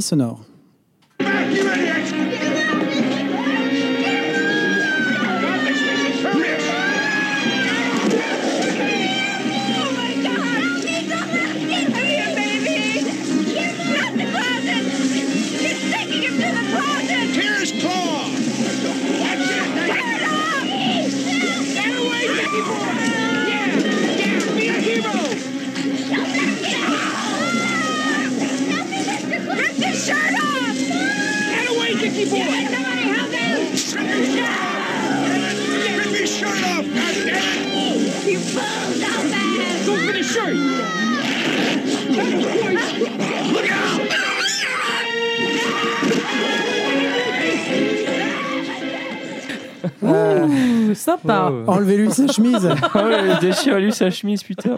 Be a hero. Ok. Monster in the Closet. Tu lui remets un euh, peu de contexte, Thomas Non, je le dirai après. Euh, Monster in the Closet, film de Bob Dylan de 1986. Euh, Maxence, tu veux peut-être nous dire un petit mot du film? Complètement. Alors, euh, pourquoi Monster in the Closet? C'est surtout parce que c'est produit par la Trauma. Euh, Trauma, qui est une boîte de production, si je ne me trompe pas, de 1960, qui avait été ouverte en 1975 par Lloyd Kaufman. Et ce sont des films euh, que, qui ont la réputation d'être très trash, euh, ce qui n'est pas le cas de Monster in the. Non, euh, Euh, qui ont la réputation d'être débiles, ce qui n'est pas vraiment le cas de Monster in the Closet, même si on pourrait le croire au premier visionnage, mais pas vraiment. Et euh, c'est euh, des films qui ont la réputation d'être, le mot que je déteste, des nanars. Je ne supporte pas ce mot, je veux qu'on le raye de, de tous les dictionnaires du monde, par pitié. Moi, je dirais surtout que ce sont des films qui sont punk, ce sont des films qui sont en, en totale indépendance, euh, qui sont créés par des, auteurs à qui on laisse carte blanche totale. Parfois, on ne devrait pas, mais on le fait quand même. Euh, ce sont des films euh, qui sont vraiment euh, créés pour l'exploitation et euh, pas du tout euh, euh, pour le grand public, il faut le dire aussi, parce que c'est pas des films qui sont euh, euh, facilement diffusables pour tout le monde. Euh, et voilà. Et la trauma, c'est des films aussi qui sont beaucoup engagés, euh, malgré ce qu'on pourrait croire, parce que oui, on rigole beaucoup devant les films de trauma. Euh, c'est très très drôle, mais c'est surtout très engagé. Lloyd Kaufman, c'est quelqu'un qui, qui, qui, est beaucoup dans beaucoup de causes, qui est très dé- démocrate, déjà pour commencer. Euh, la communauté LGBTQ, il est à fond dedans. C'est pas son premier film qu'il produit avec euh, cette envie-là. Je pense à Fag Hag, par exemple, qui est une comédie musicale euh, horrifique, euh, produite par, euh, par Lloyd Kaufman. Euh, voilà, il- et on peut aussi citer Toxic Avenger, quand même, son plus grand film avec un mec en tutu. Ouais, ouais, ouais. ouais. Tout de même. Euh, donc voilà, la trauma, euh, il y a un peu des lettres de noblesse à reconquérir, même si euh, évidemment tout le monde aime généralement la trauma. On a tendance à aimer pour son côté rigolo, pour son côté franchouillard, pour son côté c'est trop drôle, mais c'est aussi super engagé et c'est super intéressant. Eh ben oui, je vais, je vais te paraphraser un petit peu, mais ça, ça complétera. Euh, je vous dis un petit peu de quelques mots du film. Euh, donc, euh, film de 86 de Bob Dylan. Alors, à Bob Dylan, c'est son seul film en tant que réalisateur. Euh, il a eu une carrière de premier assistant réalisateur euh, sur de nombreux projets, belle carrière. Euh, quand on va sur sa fiche IMDb, IMDb, certains sont plus douteux que d'autres, euh, genre Sauver Willy 3. Ah, il y a un 3. Pourquoi ouais. pas? Et, et, et surtout, projet Alf. Alf, euh, le, du, du show Alf, L'extraterrestre. Ah, mais, oui, c'est- je vais peut-être le le film, regarder. ça, ouais. ouais. Ouais, ouais, Ouais, je vais peut-être le peur. regarder. Donc tu le disais, euh, film distribué par euh, la Trauma Entertainment, Trauma Entertainment, la Trauma comme on dit. Euh, et donc tu le disais également, créé en 74-75 par Lloyd Kaufman et euh, son compère Michael Hertz, comme le nom du médecin dans, dans Les Frankenstein crée la femme. Euh, c'est donc, tu le disais, spécialisé dans la production et la distribution de films d'exploitation petit budget et on leur doit, tu en parlais, The Toxic Avengers, réalisé par les deux compères euh, et euh, aussi Troméo et Juliette. Bien sûr. Euh, vous l'avez ou pas la ref Qui est génial d'ailleurs. Il faut voir Troméo et Juliette, hein, vraiment. de, de Lloyd Kaufman, où l'on va retrouver au scénario de Troméo et Juliette un certain James Gunn. Qui est aujourd'hui passé du côté mainstream de la force. Un vendu. Euh, voilà, un vendu. Euh, et, et on verra un peu plus tard en en parlant que bah, Monster in the Closet, ça échappe un petit peu à ce cahier des charges euh, du film. du film gore et du film trash en fait parce qu'il n'est pas très trash en fait Monster in the Closet Euh, c'est aussi un, un film dans lequel on retrouve Paul Walker dans sa première apparition au cinéma C'est là qu'il est. C'est tout sous tout sous ce que Ouais. tu dis là. à bien des années Nitro Boost de la saga des Fast et euh, Stacy Ferguson, Fergie, qui crie fort au début du film, qui affûte probablement son art pour sa future contribution au Black Eyed Peas. Ah, c'est faire. Attends. oui, c'est oui. Oh. Fergie. Eh C'est ben oui. Fergie. A little party never killed nobody. Incroyable. J'avais pas reconnu du tout. hein. Elle est toute petite. Bah oui, oui, oui. Bah oui, c'est normal, ouais. Alors, Monster in the Closet, de quoi ça parle? Grande question. Eh bien, je pense qu'on peut résumer simplement ce qui, de toute évidence, de toute évidence l'est, tant le film est limpide. Après avoir assassiné un paquet de franciscanais, c'est comme ça qu'on désigne les habitants de San Francisco, dont euh, un David Carradine en roue libre, euh, qui est pas loin de son, son- son- je sais pas, son 300e rôle, enfin, voilà, euh, et, euh, et Fergie. Le mystérieux monstre du placard semble menacer la ville, laissant police et journalistes enquêtant sur l'affaire sur le carreau. C'est là qu'entre en jeu Clark Kent, euh, enfin non, je veux dire Richard Clark, journaliste bisu, qui, entouré d'une prof de sciences à lunettes, d'un savant fou, d'un prêtre, compte bien résoudre ce mystère. Vous allez me dire, c'est Scooby-Doo, quoi. C'est le début d'une mauvaise blague. le début d'une mauvaise blague, ouais. Euh, ensemble, armés d'un xylophone et d'une. Oui, Ah ouais, c'est- c'est- ah, c'est- cette mélodie, mais ah, Mais surtout combien de joints pour écrire ce genre de scénario, tu vois enfin, Beaucoup. beaucoup, bah, c'est c'est genre euh, rencontre, rencontre du troisième type, mais avec un xylophone, quoi, tu vois. Euh, exactement. Armé d'un xylophone donc et d'une partage de quatre notes, pendant une scène qui dure au bas mot un quart d'heure, ils vont partir à la chasse aux monstres dont le design évoque. Et là, je vais citer la critique euh, signée par John Rock du site Darkside Reviews. Un étron dans lequel des morceaux de cacahuètes n'auraient pas été complètement digérés. Ah, c'est dur. C'est J'adore, j'adore. Je l'avais noté moi aussi. Chasse aux monstres après avoir découvert le poteau rose et traversé, pour notre plus grand plaisir, des pastiches de rencontres du troisième type, Alien, Psychose et enfin King Kong. Sans vous spoiler, ils réussiront là où l'armée et ses tanks ont échoué en... et triompheront du monstre, non pas grâce à la poudre, ni aux inventions électriques du jeune et insolent prof, on ne sait pas pourquoi il Oui, s'appelle prof, prof, ouais. euh, donc Idest Paul Walker, euh, mais bel et bien grâce au pouvoir du love.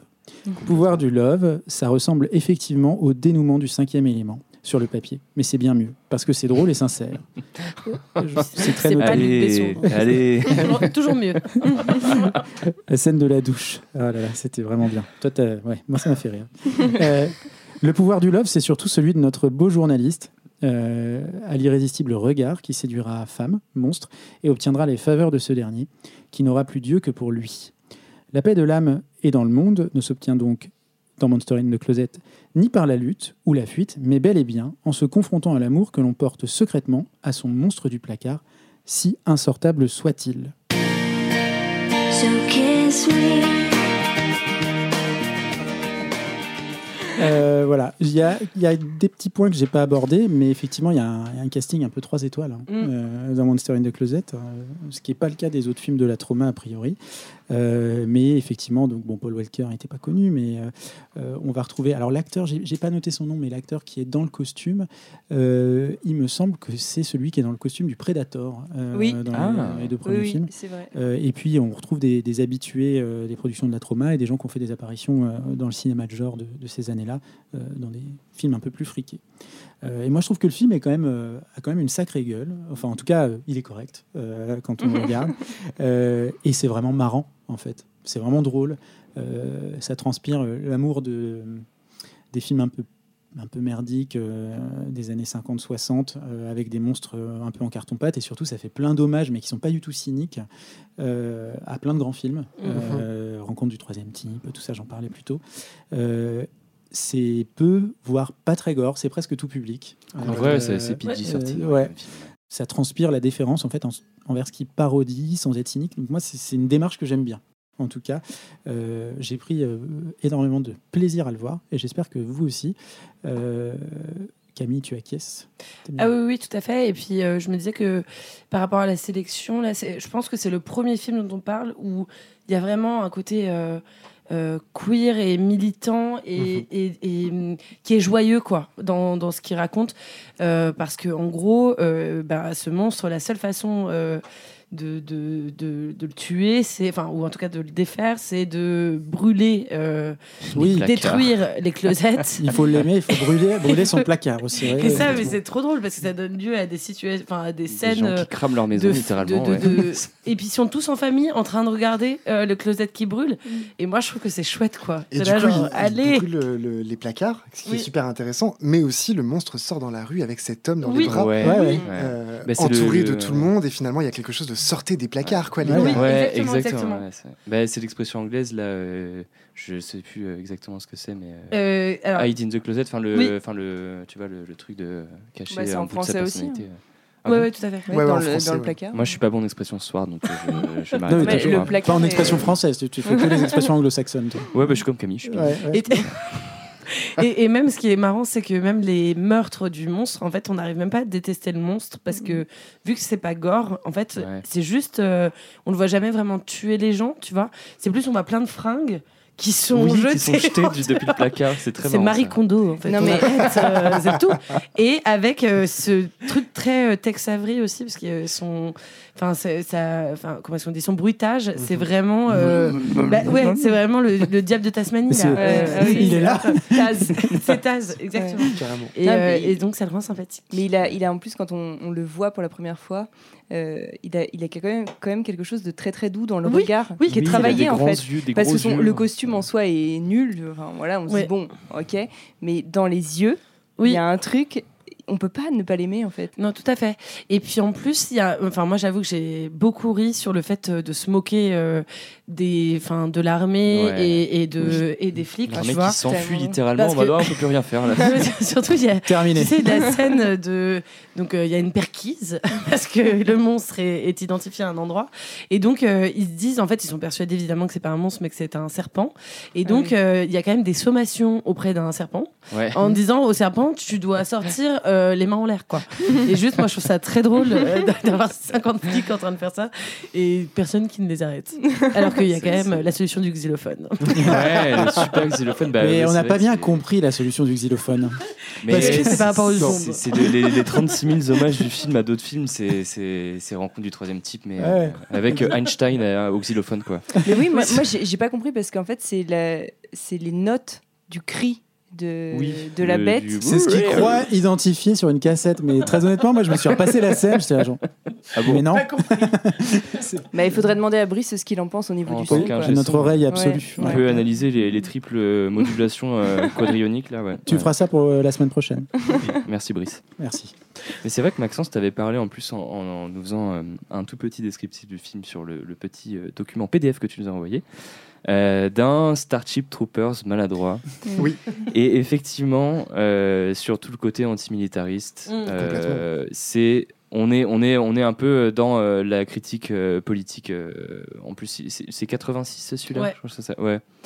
Et, euh, et moi, ça, ça m'a fait beaucoup rire quand même. Les militaires m'ont fait beaucoup rire dans ce film. Ils sont Ah ouais. vraiment Ah, ils sont ridicules. super. Les flics aussi. Et il y a aussi, pour se revenir à Starship Trooper, euh, tu sais, ce truc où le casting de Starship Trooper est hyper beau.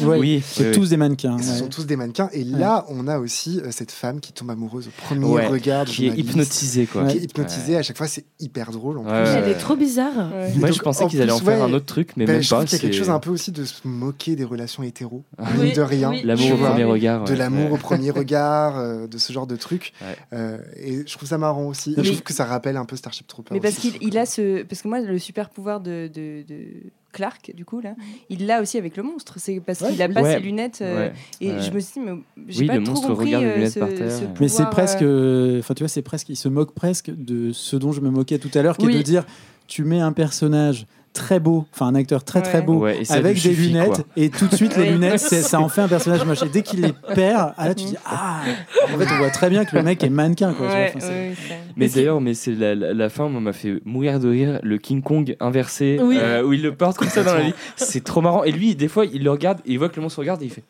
et il fait genre, il est évanoui comme ça. C'est marrant, mais c'est mignon aussi. C'est très mignon. C'est hyper Il mignon. est la scène du euh, dernier placard euh, sur Terre que Ah le monstre essaie de trouver dans l'hôtel là.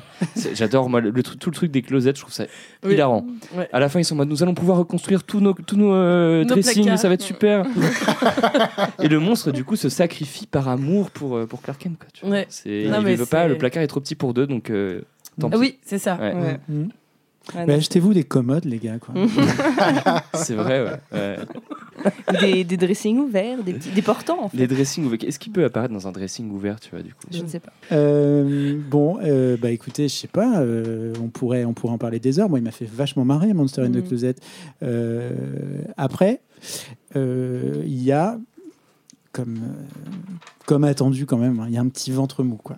Hein, C'est-à-dire qu'il y a quand même la scène, je sais pas ce que tu en penses Maxence, mais il y, a quand même, euh, il y a quand même une scène qui s'étire un peu. Bon, c'est un peu marrant quand même, la scène euh, du xylophone, mais ça s'étire un peu. Quoi. Oui, ça s'étire un peu, c'est vrai. Ouais. Vrai. Mais après, euh, moi, j'ai pas senti le, le- le temps passer déjà parce que je trouve le film très drôle. Ouais. Après, c'est vrai que quand il y a une blague toutes les secondes, il y en a forcément deux qui te font rire. Ouais. Ouais. Enfin voilà, tu vois, il y en a forcément qui marchent pas aussi, Ouais. mais ça se ressent moins. Euh, mais surtout, moi, je trouve que la conclusion parfaite, c'est que le placard est trop petit pour deux. Ouais, c'est trop drôle ouais. Et je pense que c'est vraiment le, truc beau. du film, quoi. Ouais. Ouais. Ouais, ouais, Ah, c'est joli. beau. ouais. Ouais. C'est Bon. poétique, mine de rien. Mais oui, complètement. bah oui. Malgré ce trop. monstre et tout. C'est vrai que c'est- ça change des, des films euh, qu'on a eu avant, quoi. C'est assez positif comme Ouais. conclusion. Oui, C'est mignon. Le film est très positif en vrai. Mm. Ouais.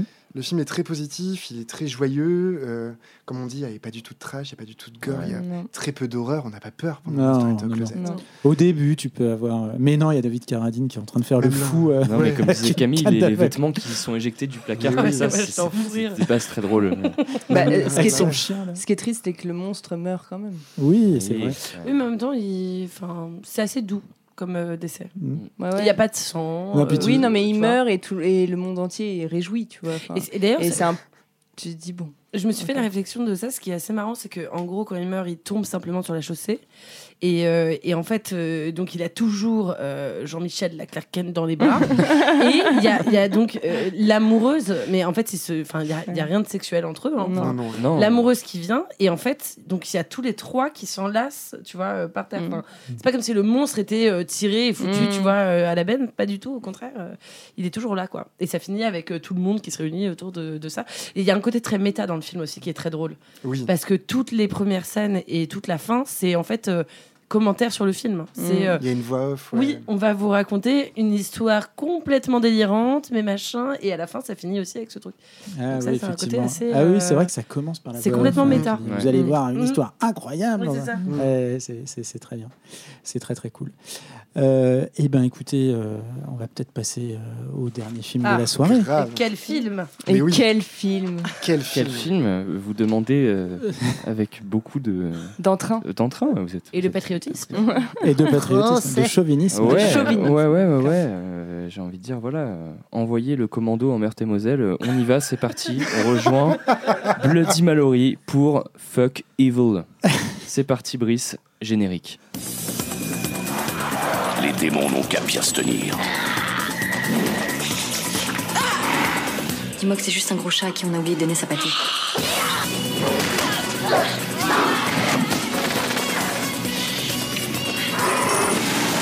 Ce n'est pas une simple croix qui nous détruira. J'ai bien mieux.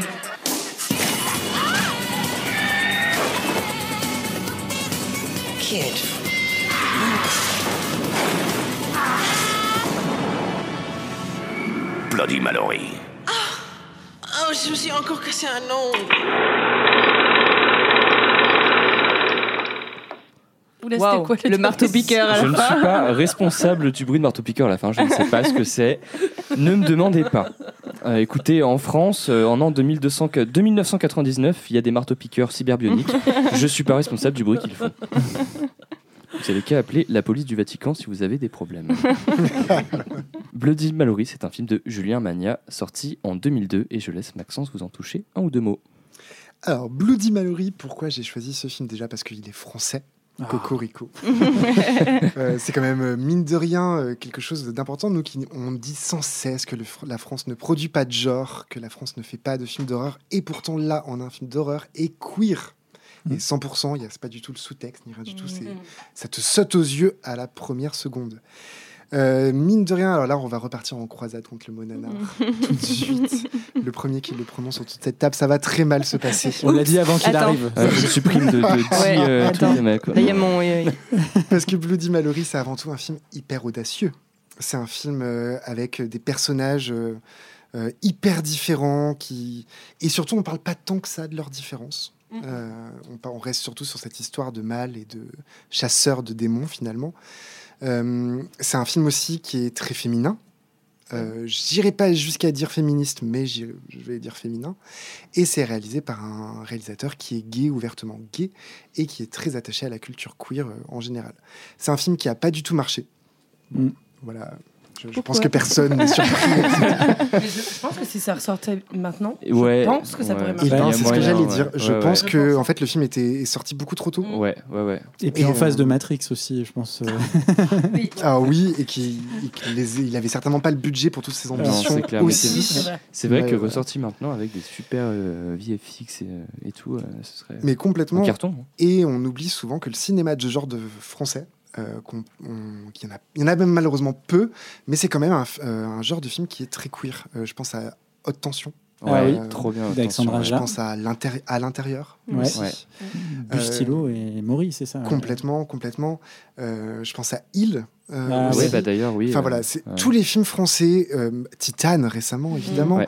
euh, les films français en général ont tendance à mélanger beaucoup plus le queer, euh, même à presque à 99%. je- J'ose aller sur les chiffres. Allez, 99. Et Bloody Mallory, c'est un peu le premier wagon. Ah. Euh, donc du coup voilà, je trouvais ça intéressant de le revoir et, euh, et vous me remercierez plus tard. Euh, moi, je te remercie tout de suite parce que j'ai vraiment, j'adore euh, ce genre de film. Moi, j'ai passé un super moment à regarder Bloody Mallory. Franchement, je trouvais ça trop cool. J'étais chez moi tranquille un soir avec une petite tisane. Et, euh, Et là, c'était trop paf, bien quoi. Bloody Mallory. Et là, paf, Bloody Mallory. Euh, pour le petit contexte, né au France en de 1999, dans une technocratie ultra-religieuse, les forces du mal s'en prennent aux gentils cathos et au néo-Vatican. Ça, c'est moi qui ai choisi d'appeler comme ça pour l'ambiance. Et tout est néo dans ton, dans ton petit univers. Exactement. Ouais. Le pape, ou plutôt Macron mais en chauve, est kidnappé par les méchants du mal de l'enfer et un commando ultra techno secret est appelé à la rescousse. Ce commando est composé de Mallory, leader du commando anti-paranormal, également appelé CAP, Venakava, spécialiste des explosifs, et Talking Tina, une petite fille muette télépathe. Mais du coup, pas vraiment muette, parce qu'elle parle. par Ah oui, ah, c'est vrai. Est-ce Voilà. que quand tu es télépathe. Bah, du ah coup, ben moi, je pense que non. Ah oui, oui Ouais. t'as raison. Une vraie question. ouais. Euh, à cette joyeuse petite bande s'ajoute l'inspecteur Durand. Euh, c'est euh, l'encadrant euh, du commando, mais il meurt au début du film. donc on Ouais, au bout de fout, en 15 fait. secondes. Il était trop chiant. Mais il est là au début. voilà. Et c'est le seul personnage masculin de ce commando. Comme tu le disais, Bloody Mallory, qui est un film avec un casting quasi exclusivement féminin. Et c'est cool. C'est cool, c'est cool, c'est cool, c'est cool. Et au programme de Bloody Mallory, Rite satanique au palais de Tokyo, la techno turbo trottinette euh, de Venakava, qui est super. Ah, c'est vrai qu'elle a une Ouais, trottinette. elle a une, elle a une super trottinette. Euh, un, rouge à l'ex- un rouge à lèvres explosif. euh, des punchlines en vois-tu, en voilà. Euh, donc voilà, des effets numériques aussi de très haute technologie euh, qui feraient frémir Spy Kids 3. C'est clairement un mélange entre Resident Evil, Van Helsing, les Totally Spies et Un peu plus belle la vie. D'ailleurs, c'est la même police d'écriture au début. Oui. Que dans Plus belle la vie? Et oui, Oui, Ah oui, oui, oui. j'ai l'œil. Ouais, c'est. Ouais, c'est. Oui, enfin, t'as l'œil, c'est douteux quand même. Il est 8 graphiste. saisons, huit saisons de Plus belle la vie quand même. Ouais, c'est ça, ouais. ouais. Je connais très bien Plus belle la vie. Des super répliques Give me sodomy or give me death. Et vous, vous êtes né avec un pieu dans la main et une haine profonde pour ce qui a deux cornes et une queue Non, juste une queue. L'attaché de presse Hmm, J'aurais dû m'en douter, c'est bien un métier où il faut sucer pour réussir. Allez, on passe en liaison biotech et on se retrouve à la sortie. Ou encore, oui général, vous pouvez déployer vos troupes dans l'heure et Loire, le destin du monde est entre vos mains. Bloody Mallory, c'est génial parce que c'est haut en couleur, c'est osé, c'est ambitieux et franchement, ça claque. Le film, c'est clairement genre un gros actionneur où en fait on s'ennuie pas du début à la fin. Moi, j'ai pas trop trouvé de ventre mou. Il y en a peut-être un peu un euh, quand elle arrive au village, Mhm. euh, dans, dans les caves, enfin dans, dans- dans les sortes de catacombes, etc. Quoi. Ah, moi j'aime bien quand elle arrive dans le village parce que Euh, tu vois des ombres euh, de tu vois, il y a- dans les Ouais, maisons, il y a des ombres ouais, et il y a ouais. une espèce de scène de sexe trop bizarre Ouais, entre ben, une tout fée est perverti et tout. Ouais, quoi. c'est- C'est- c'est- ouais. ah ouais, c'est- c'est- j'aime bien Mais je vous ai pas donné le pitch en fait, je me rends compte quoi. Je vais peut-être vous expliquer de quoi ça parle, Bloody Mallory. On avait un peu compris, mais vas-y. hein. Bah, je vous réexplique plus clairement quand Vas-y. même. Donc, du coup, on a notre commando euh, anti-paranormal qui enquête sur l'enlèvement du pape. Rien que ça. Euh, Rien que ça. car la société est euh, dirigée euh, par euh, le pape et le néo-Vatican. Et du coup, le pape se fait enlever par des forces du mal euh, qui, dans l'univers de Bloody Mallory, apparaissent euh, de manière euh, sporadique euh, et totalement je suis pas sûr euh, qu'en expliquant le film on comprenne mieux Non, l'histoire je suis pas sûre. non, voilà, mais bon, du coup, euh, Mallory, avec euh, son commando, euh, part sauver le pape, globalement, euh, des mains euh, d'un démon, euh, démon euh, qui s'appelle Abaddon.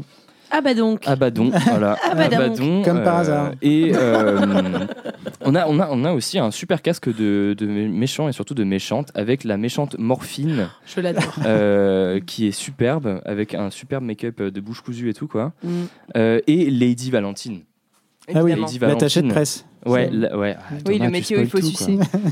bah oui, parce qu'en fait, c'est une vampire. Mm, mm. Bah oui, tout s'explique, bah, bien sûr. C'est Il n'y avait, pour pas de- ça. il y avait pas de sous-texte sexuel. hein. Non, pas du tout, pas du tout. Le film n'a aucun sous-texte sexuel, absolument pas. Aucun. Mais en tout cas, ce qui est cool, c'est que euh, les persos sont majoritairement composés euh, de femmes euh, de couleurs de peau différentes, d'âges différents, de genres différents. Par exemple, avec Vena euh, femme trans qui à aucun moment du film n'aimait genrer et se permet même des petites punchlines au pape, bien pas piqué d'hanneton, j'ai envie de dire. Quoi. Et euh, ce qui est hyper chouette dans ce film, euh, c'est les gros tacles au puritanisme religieux, catholique notamment. Le vrai méchant du film, je vous l'ai dit, c'est le démon. la bande son. Non. Ah, la bande son, oh, la bande son, elle est trop bien. L'espèce de techno des années 2000, c'est toujours hyper efficace, moi, je trouve. J'adore. Kenji Kawai. Ouais. Et du coup, le grand méchant du film, Abaddon, n'est autre que le pape lui-même. Évidemment. Et oui, évidemment. Et du coup, notre petite, notre petite compagnie devra se serrer les coudes pour arriver à vaincre le grand méchant du mal. Donc voilà. Euh, moi, j'ai grave kiffé. C'est un film qui propose plein de trucs, qui est très généreux. C'est mon expression, ça, normalement. Très généreux, ouais, c'est vrai. Et comme tu le disais, comme tu le disais tout à l'heure, qui est sûrement sorti peut-être trop tôt vu l'accueil. Ça, je ne sais pas si euh, il aurait eu euh, plus de succès en, en sortant maintenant, mais en tout cas, voilà quoi. Moi j'adore. Enfin, j'ai, j'ai- enfin, en tout cas, je... tu t'ennuies pas euh, une seule seconde, pas- parce que pas parce que c'est con, euh, mais parce que c'est euh, effectivement c'est généreux dans la proposi- dans ce que ça offre en fait. C'est-à-dire qu'il y a beaucoup d'idées qui sont pas euh, forcément. parce que, bon, si on regarde juste le truc hein, d'un point de vue formel et qu'on se focalise pas sur sur euh, sur ce que ça raconte et la manière dont ça le raconte, mais mais juste d'un point de vue formel, il y a énormément d'idées, mais malheureusement pas les moyens. Enfin, le- L'aboutissement est de temps en temps. Ah, c'est un peu. Tu vois, notamment, je pense à un truc où je me suis dit, ah, ça c'est super, mais ça va pas assez loin parce que et c'est un peu cheapos. C'est il y a un moment donné, il y a une scène de duel entre Bloody Mallory et je ne sais plus qui. Et je pense que ça doit être euh, avec euh, La vampire. la vampire attachée de presse. Ouais. Euh, Il y a une scène qui part en affrontement un peu euh, manga euh, Dragon Oui. Ball, tu vois. Oui, oui, et, et alors le- le- l'idée est super, mais c'est vrai que maintenant quand tu le regardes, c'est c'est un petit peu. Oui. Ouais, c'est un peu inabouti. En tout cas, ça passe pas du côté du truc qui vieillit pas. Tu vois, ça passe pas du côté mais du ça, truc de l'intemporel. C'est beaucoup de films inhérents des années 2000 aussi. Ouais, euh, mais tu vois pas, pas, forcément, tu vois, parce que Matrix c'est 99. Mais, C'est euh, vrai. Mais c'est bon, pas le même budget après, ah, effectivement. c'est pas le même budget. Donc il y a, il y a énormément d'idées et peut-être pas les, les- le moyen de, de, de, de ses ambitions. Après, il y a Euh, quand même une super Cadillac rose. Ouais, il y a une Euh, Cadillac rose. Bah, c'est ça a grillé tout le budget du film. Bah oui, je pense, ouais, clairement, ouais. Après, ils ont fait ça, ils étaient en mode Ok, on fait comment pour le reste? Vous mangerez euh, des chips. Meurthe et Moselle. C'était le catering après. Heure et Loire, j'ai deux mots, Heure et Loire. Mais c'est vrai que moi, tu, si tu, tu le relevais tout à l'heure, c'est le seul film français du coup de cette sélection. Et en vrai, il y a une certaine satisfaction. Euh, là- moi, la punchline que je vous ai dit juste avant, je l'ai trouvé trop drôle dans le film. Euh, Déployez vos troupes dans l'Eure-et-Loire, le destin du monde repose sur vous. C'est trop marrant. Et du coup, c'est trop cool de voir un film qui se situe euh, en plus en France, euh, Mm, euh, qui parle en plus bon, euh, avec plus ou moins de, de, de pertinence de la société française. euh, et non, c'est vraiment cool. Il y a des répliques qui sont trop cool. Euh, et les personnages, euh, c'est pareil, tu vois, tu as une réplique qui est trop bien, c'est Vena qui parle. euh, euh, c'est Mallory qui parle à Vena et qui lui dit que c'est Vena qui lui a appris à euh, comment, enfin, comment être une vraie femme et tout quoi. Mm. Et, euh, et euh, le film est, est super chouette. Et tu as quand même aussi la résolution de l'histoire. J'ai dit beaucoup. en fait. Euh, Mallory arrive à vaincre le mal en euh, mâchant les écritures sacrées euh, de Satan Ah oui, globalement. elle quoi. avale les pages, ouais. Et il, Ouais. lui- il lui demande Mais comment est-ce que tu comptes vaincre la prophétie? Et elle lui répond Comme chat en mâchant la feuille de papier.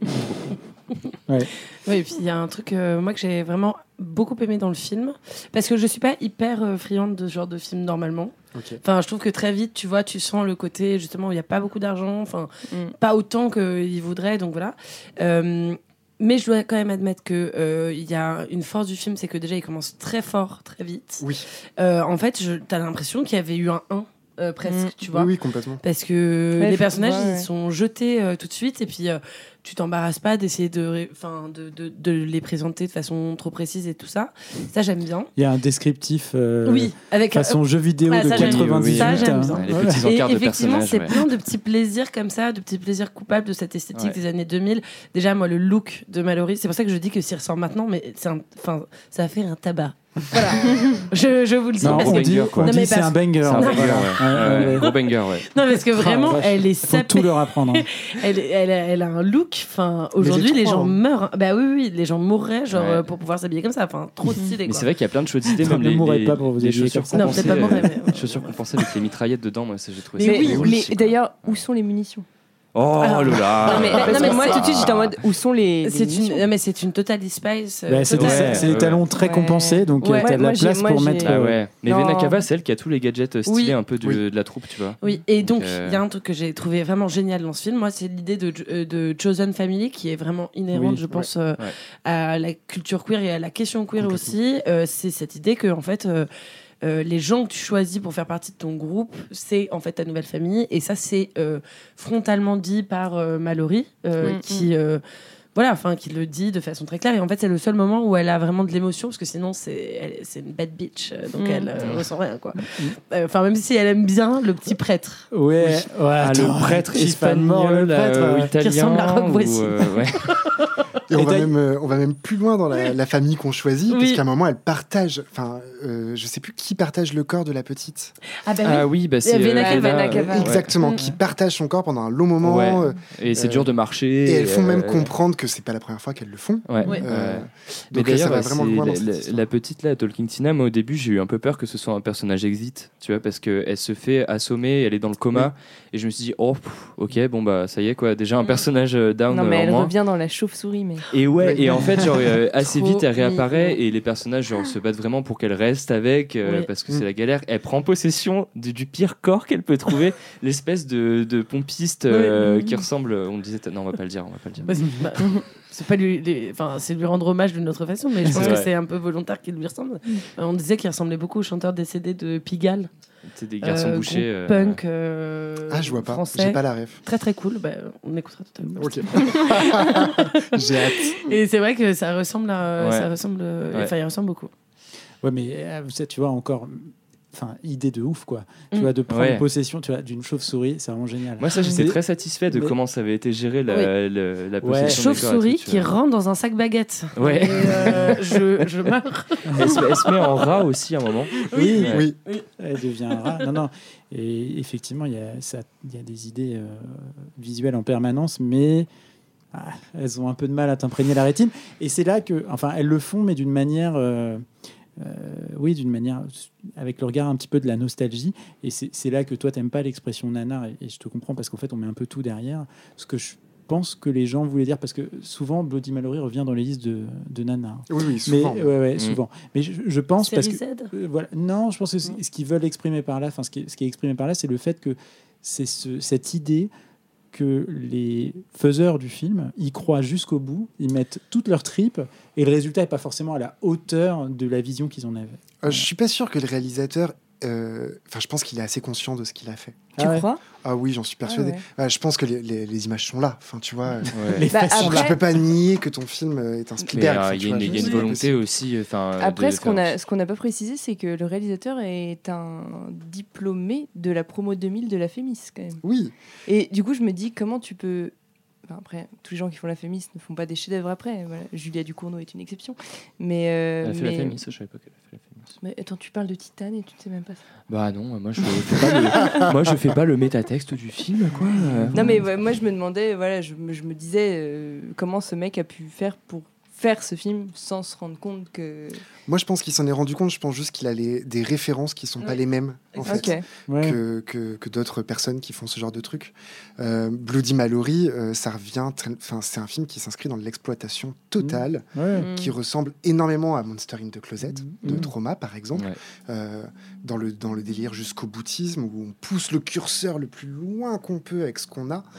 Euh, je pense qu'en fait, c'est pas les mêmes rêves, c'est pas les mêmes goûts, euh, Ouais. c'est pas les mêmes. Euh, euh, Ouais, c'est ouais. pas les mêmes gestions de rythme aussi, c'est Ouais. et, et c'est pas les mêmes ambitions. Alors l'ambition, moi je pense pas de Bloody Mallory, je pense pas que l'ambition était de faire un très bon film d'horreur. Mm. Je pense que l'ambition était de faire euh, un film euh, qui ose euh, mettre euh, des personnages queer au premier plan. Oui, tout à fait. Mm. Et je pense qu'à partir de ce moment-là, euh, bah, le pari est réussi en fait. Ouais, Mm. complètement ouais. Effectivement. Euh, Euh, voilà. Non, je, je parlais plus sur les.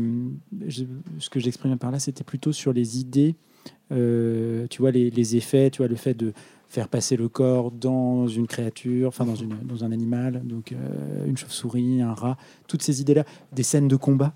Euh, qui, je pense, tu vois, étaient pensées euh, pour être assez dynamiques et qui d'ailleurs, quand tu les regardes, tu as l'impression de retrouver tout un tas de codes euh, que tu as dans des séries de l'époque, Mm. dans Charme, dans Buffy contre les vampires, euh, donc qui étaient pensés pour être euh, très très punchy et tout ça, et qui en fait maintenant ont, ont du mal à passer l'épreuve du temps parce que parce que euh, ouais, il y a un manque de moyens. euh, je Moi, pense, je pense que c'est fait exprès quand même, hein, pas mal de. Enfin, je pense que c'est voulu hein, le côté. euh, Ouais. enfin, c'est volontaire le côté kitsch même des scènes de combat euh, où ça part dans tous les sens Ouais, aussi. mais t'as- euh. tu vois, ce que je veux dire par là, c'est que le film, on est quand même rempli. Oui, Donc, oui, tu oui, vois, j'ai ouais. du mal à penser que quand tu mets autant d'idées, quand tu, tu mets une espèce de scène euh, inspirée du manga, la Dragon Ball, tout ça, Ouais. je pense que quand même, tu vois, le type, il avait quand même envie de faire un truc audacieux, Mm. mais tu vois, qui propose pléthore d'effets visuels et qu'en mette un peu plein la vue. Oui, parce que enfin, moi, je- l'univers je- du village aussi. qui Et je pense qu'il aurait pu le faire s'il avait eu euh, Ouais. euh, suffisamment de Mais il y a- temps. en fait, moi, ce que je trouve trop bien, c'est que visuellement, euh, ça. Après, on, enfin, on, on aime ou on n'aime pas, ça nous rebute ou ça ne rebute pas. Ma perso, l'esthétique euh, des années 2000 euh, qui a un peu mal vieilli comme ça, j'adore. Oui, Donc, mais c'est une vision, tu vois, très nostalgique. Ce qui est chouette en tout cas là, c'est qu'il y a plein, ça fourmille de plein de petites idées, même dans le village. Là, on arrive où c'est effectivement un peu kitschounet, ça fait un peu mal aux yeux. Il y a euh, plein de petites scènes que tu vois euh, aux fenêtres, euh, des scènes de vie euh, des villageois euh, complètement euh, ravagés par le monde démoniaque, quoi. Ça, je trouve Et ça c'est très réussi. Hyper marrant. Le film, il y a plein de petites idées comme ça. Si tu es attentif et que tu regardes bien les éléments du décor et ce qui se passe autour, c'est trop marrant. Oui, et justement, je pense que ce qui sauve le film et qui en fait pas un- juste une version euh, cheap de Van Helsing ou Ouais. ce genre de truc, c'est justement le côté euh, ouvertement queer et ouvertement euh, second degré Ouais. euh, sur ouais. plein Ouais, de choses. Euh, qui se veut, qui, Ça, qui c'est se que- veut un peu trash aussi. Enfin, tu vois, ça parle quand même énormément de sexe, mais de Ouais. façon euh, Ouais. euh, avec que des allusions très drôles, euh, Mhm. machin et tout.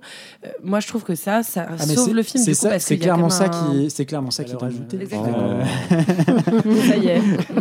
la valeur ajoutée de, de Bloody Mallory. Non, mais je, je, je, je suis complètement euh, de, de ton côté euh, sur ce coup-là. C'est juste que j'aurais aimé, ce que j'essayais de dire, c'est que j'aurais aimé que ce film ait plus d'argent. Voilà. Mm. Voilà, soit, soit plus, soit dans une espèce de débauche de moyens, autant qu'il a d'idées. Euh, Ouais, mais parfois, parfois c'est contre-productif. On va faire une lettre au CNC. Après, ça... On fera le 2. Et d'ailleurs, tu parlais de Kenji, Kawa- de Kenji Kenji. Kawai, qui est japonais, mais qui a fait la musique de Limbo, du coup, que t'adores. Est-ce que Ouais. Tu savais ça ou pas? Ah, bah non, je savais pas. C'est Bah lui qui a fait la musique de Limbo, Limbo là qui Ouais, avait- de Limbo Limbo. Ah ouais, ok. Donc c'est, je pense que c'est pour ça que tu kiffes la musique. Ah ouais, bah écoute. Non, mais la musique est On trop se fait bien. surprendre Mm. entre Bloody Mallory et Limbo. J'espère que tu dis pas de conneries. Parce Non, que ah bah j'ai, notes, hein. fact-checké. euh, Ok. Bon, merci. bah, c'est parfait. Euh, et bah écoute, Mais, euh, euh, c'est un grand écart. Pour, euh, pour Bloody Mallory et pour le mot nanar, euh, pour revenir un peu sur ce que je disais aussi au tout, tout, tout début, euh, moi, ce que j'aime pas trop avec le mot nanar et le fait que Bloody Mallory soit considéré comme un nanar, c'est que c'est un mot euh, qu'on utilise déjà très souvent pour le genre horrifique, Oui. presque exclusivement. Ouais. Oui, c'est Et vrai. le genre horrifique a énormément de mots euh, pour euh, dire que c'est pas vraiment du cinéma. Oui, c'est vrai. On a la série B, on a la série Z, Série Z. on a la contre-culture, on a les sous-genres. Ouais. Tout, tout, tout pour ne surtout pas dire que c'est du cinéma. Ah bah clairement. Et euh, nanar en fait encore partie de Mais- ce genre de mots qu'on utilise pour ne pas dire euh, c'est du cinéma, c'est un film d'horreur. Mais Et, c'est- euh, c'est marrant parce que c'est quelque chose euh, dont, dont je parlais dans le. le ouais. On a participé à un podcast qui s'appelle le 4864, je le Mm. rappelle. Euh, mais j'en parlais, dans- j'en parlais dans cette émission-là parce que, en fait, je suis, je suis assez d'accord. Le problème, je pense que ça, c'est la responsabilité des gens qui le regardent, en fait, aussi. Euh, parce que tu as un truc. Comment dire, les, les gens, euh, on appelle ça de même cinéma de genre, et en fait, Oui. il est balisé par une espèce Ouais. de bible de code, tu vois. Et donc, dès que euh, les gens les retrouvent pas, ça les fait un petit peu, ça les fait un petit peu râler. Donc, euh, on fait, euh, euh, on organise tout un tas de, de codes et de, de- comment dire, de, de balises euh, obligatoires quand, quand on crée un film d'horreur, euh, effectivement, pour en faire un produit. Et donc, bah, d'où le cinéma d'exploitation. Ouais. Voilà.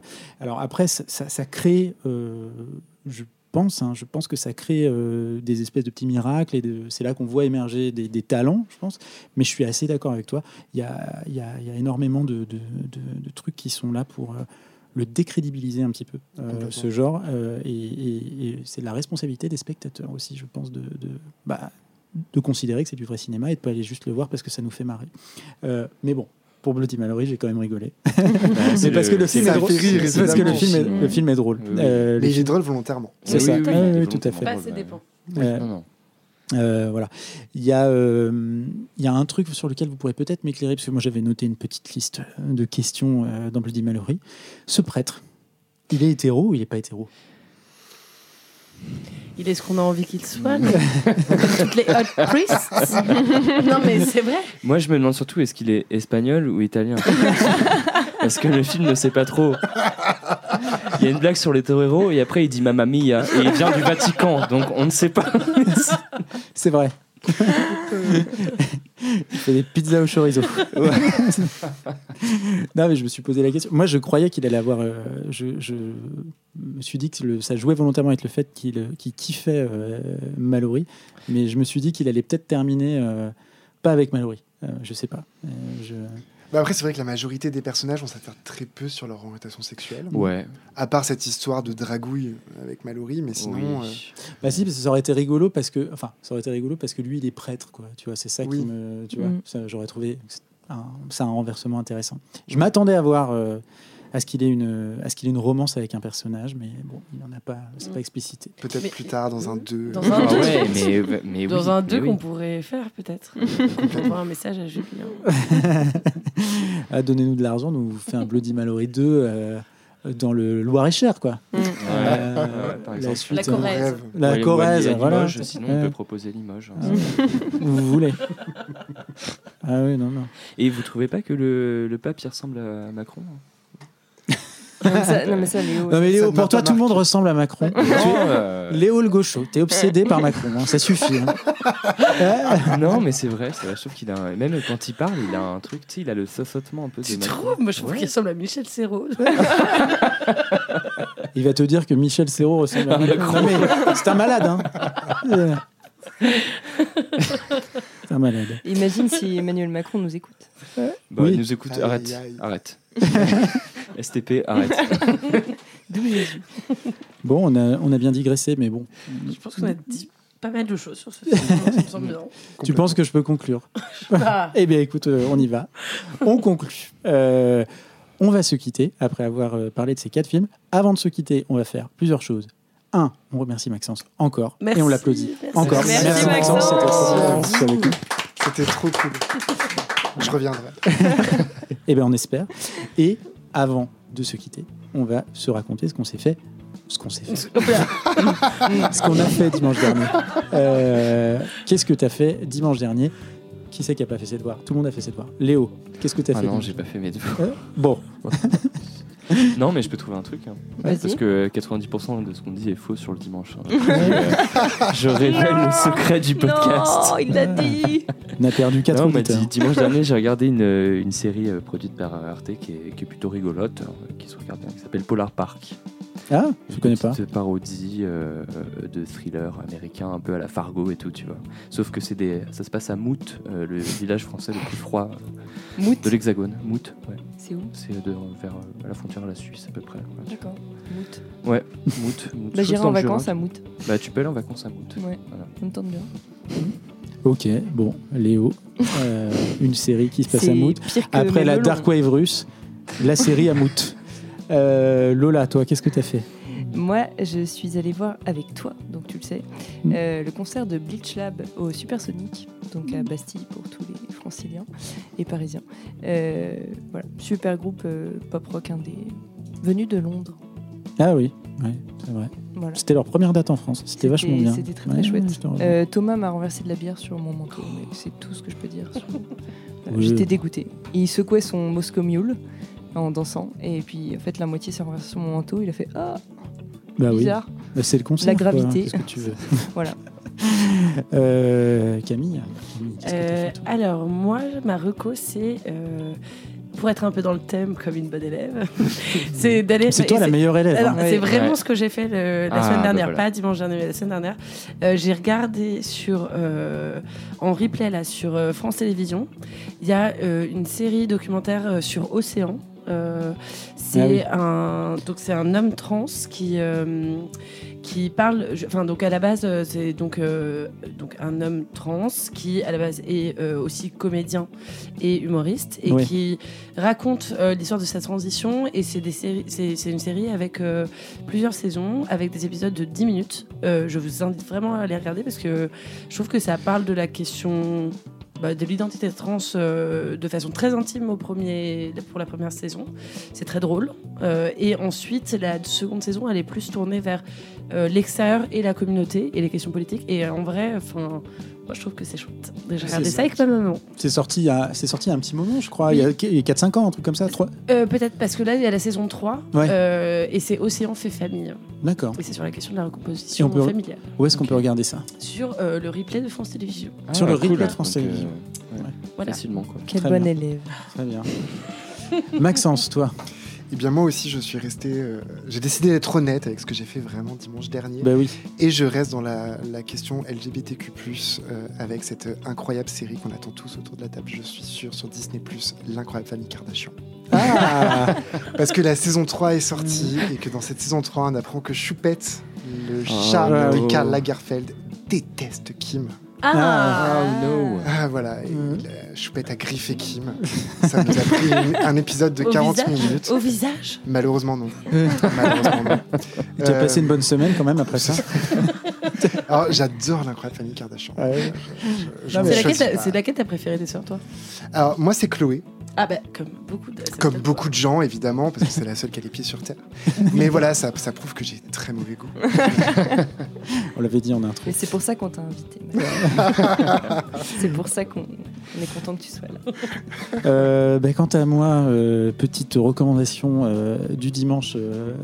Alors, moi, je suis un moins bon élève, mais ça reste quand même dans le thème euh, horrifique, plus plus. Euh, J'ai joué aux jeux vidéo euh, encore. Oh là là. Ouais, oui. Écoutez, jetez-moi des cailloux, qu'est-ce que vous voulez que je vous dise? Et, et j'ai joué à un super jeu vidéo qui s'appelle Alan Wake 2. euh, Alain Réveil en français, euh, 2. Euh, et et c'est vraiment super, c'est génial. Je sais pas comment vous le dire autrement. Si vous avez aimé, euh, je sais pas, euh, si vous avez aimé Twin Peaks, euh, alors tout fait référence à Twin Peaks maintenant. C'est comme Lovecraftien, c'est beau. C'est- Ancien, ouais. c'est Lynchien et c'est Lovecraftien, c'est dix fois par jour. hein. Mais là, pour le coup, c'est vraiment, euh, c'est vraiment le cas. Euh, si vous avez aimé True Detective, Euh, si vous aimez les ambiances euh, un peu new weird, euh, comme on appelle ça, eh ben, je vous conseille de, de, de jeter un œil à ce jeu. Vous n'êtes même pas obligé d'y jouer, vous pouvez regarder sur YouTube des gens y jouer, c'est incroyable d'un point de vue de la mise en scène, de la narration, des ambiances. Ça alterne, il y a énormément d'alternance de séquences en images, enfin, de, séquences en pixels, euh, qui, qui sont intercalées euh, entre des séquences en, full motion vidéo, donc des, des séquences euh, filmées, avec les acteurs qui ont prêté leur trait au jeu.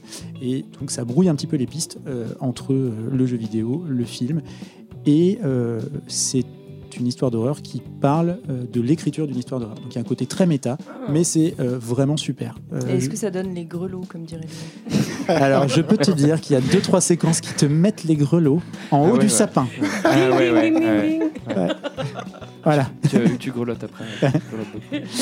Voilà. Euh, donc, euh, je, je- je recommande au moins de, de regarder. Euh, et ben, c'est fini pour cet épisode 14. Merci à tous. On vous remercie d'avoir écouté jusqu'au bout pour les plus courageux. Et on vous dit à dans deux semaines pour le prochain. Et n'hésitez pas à mettre des étoiles sur les applications de podcast. Voilà. C'est fait. Merci. Allez. Salut. Bisous. Ciao. Merci, salut. Salut.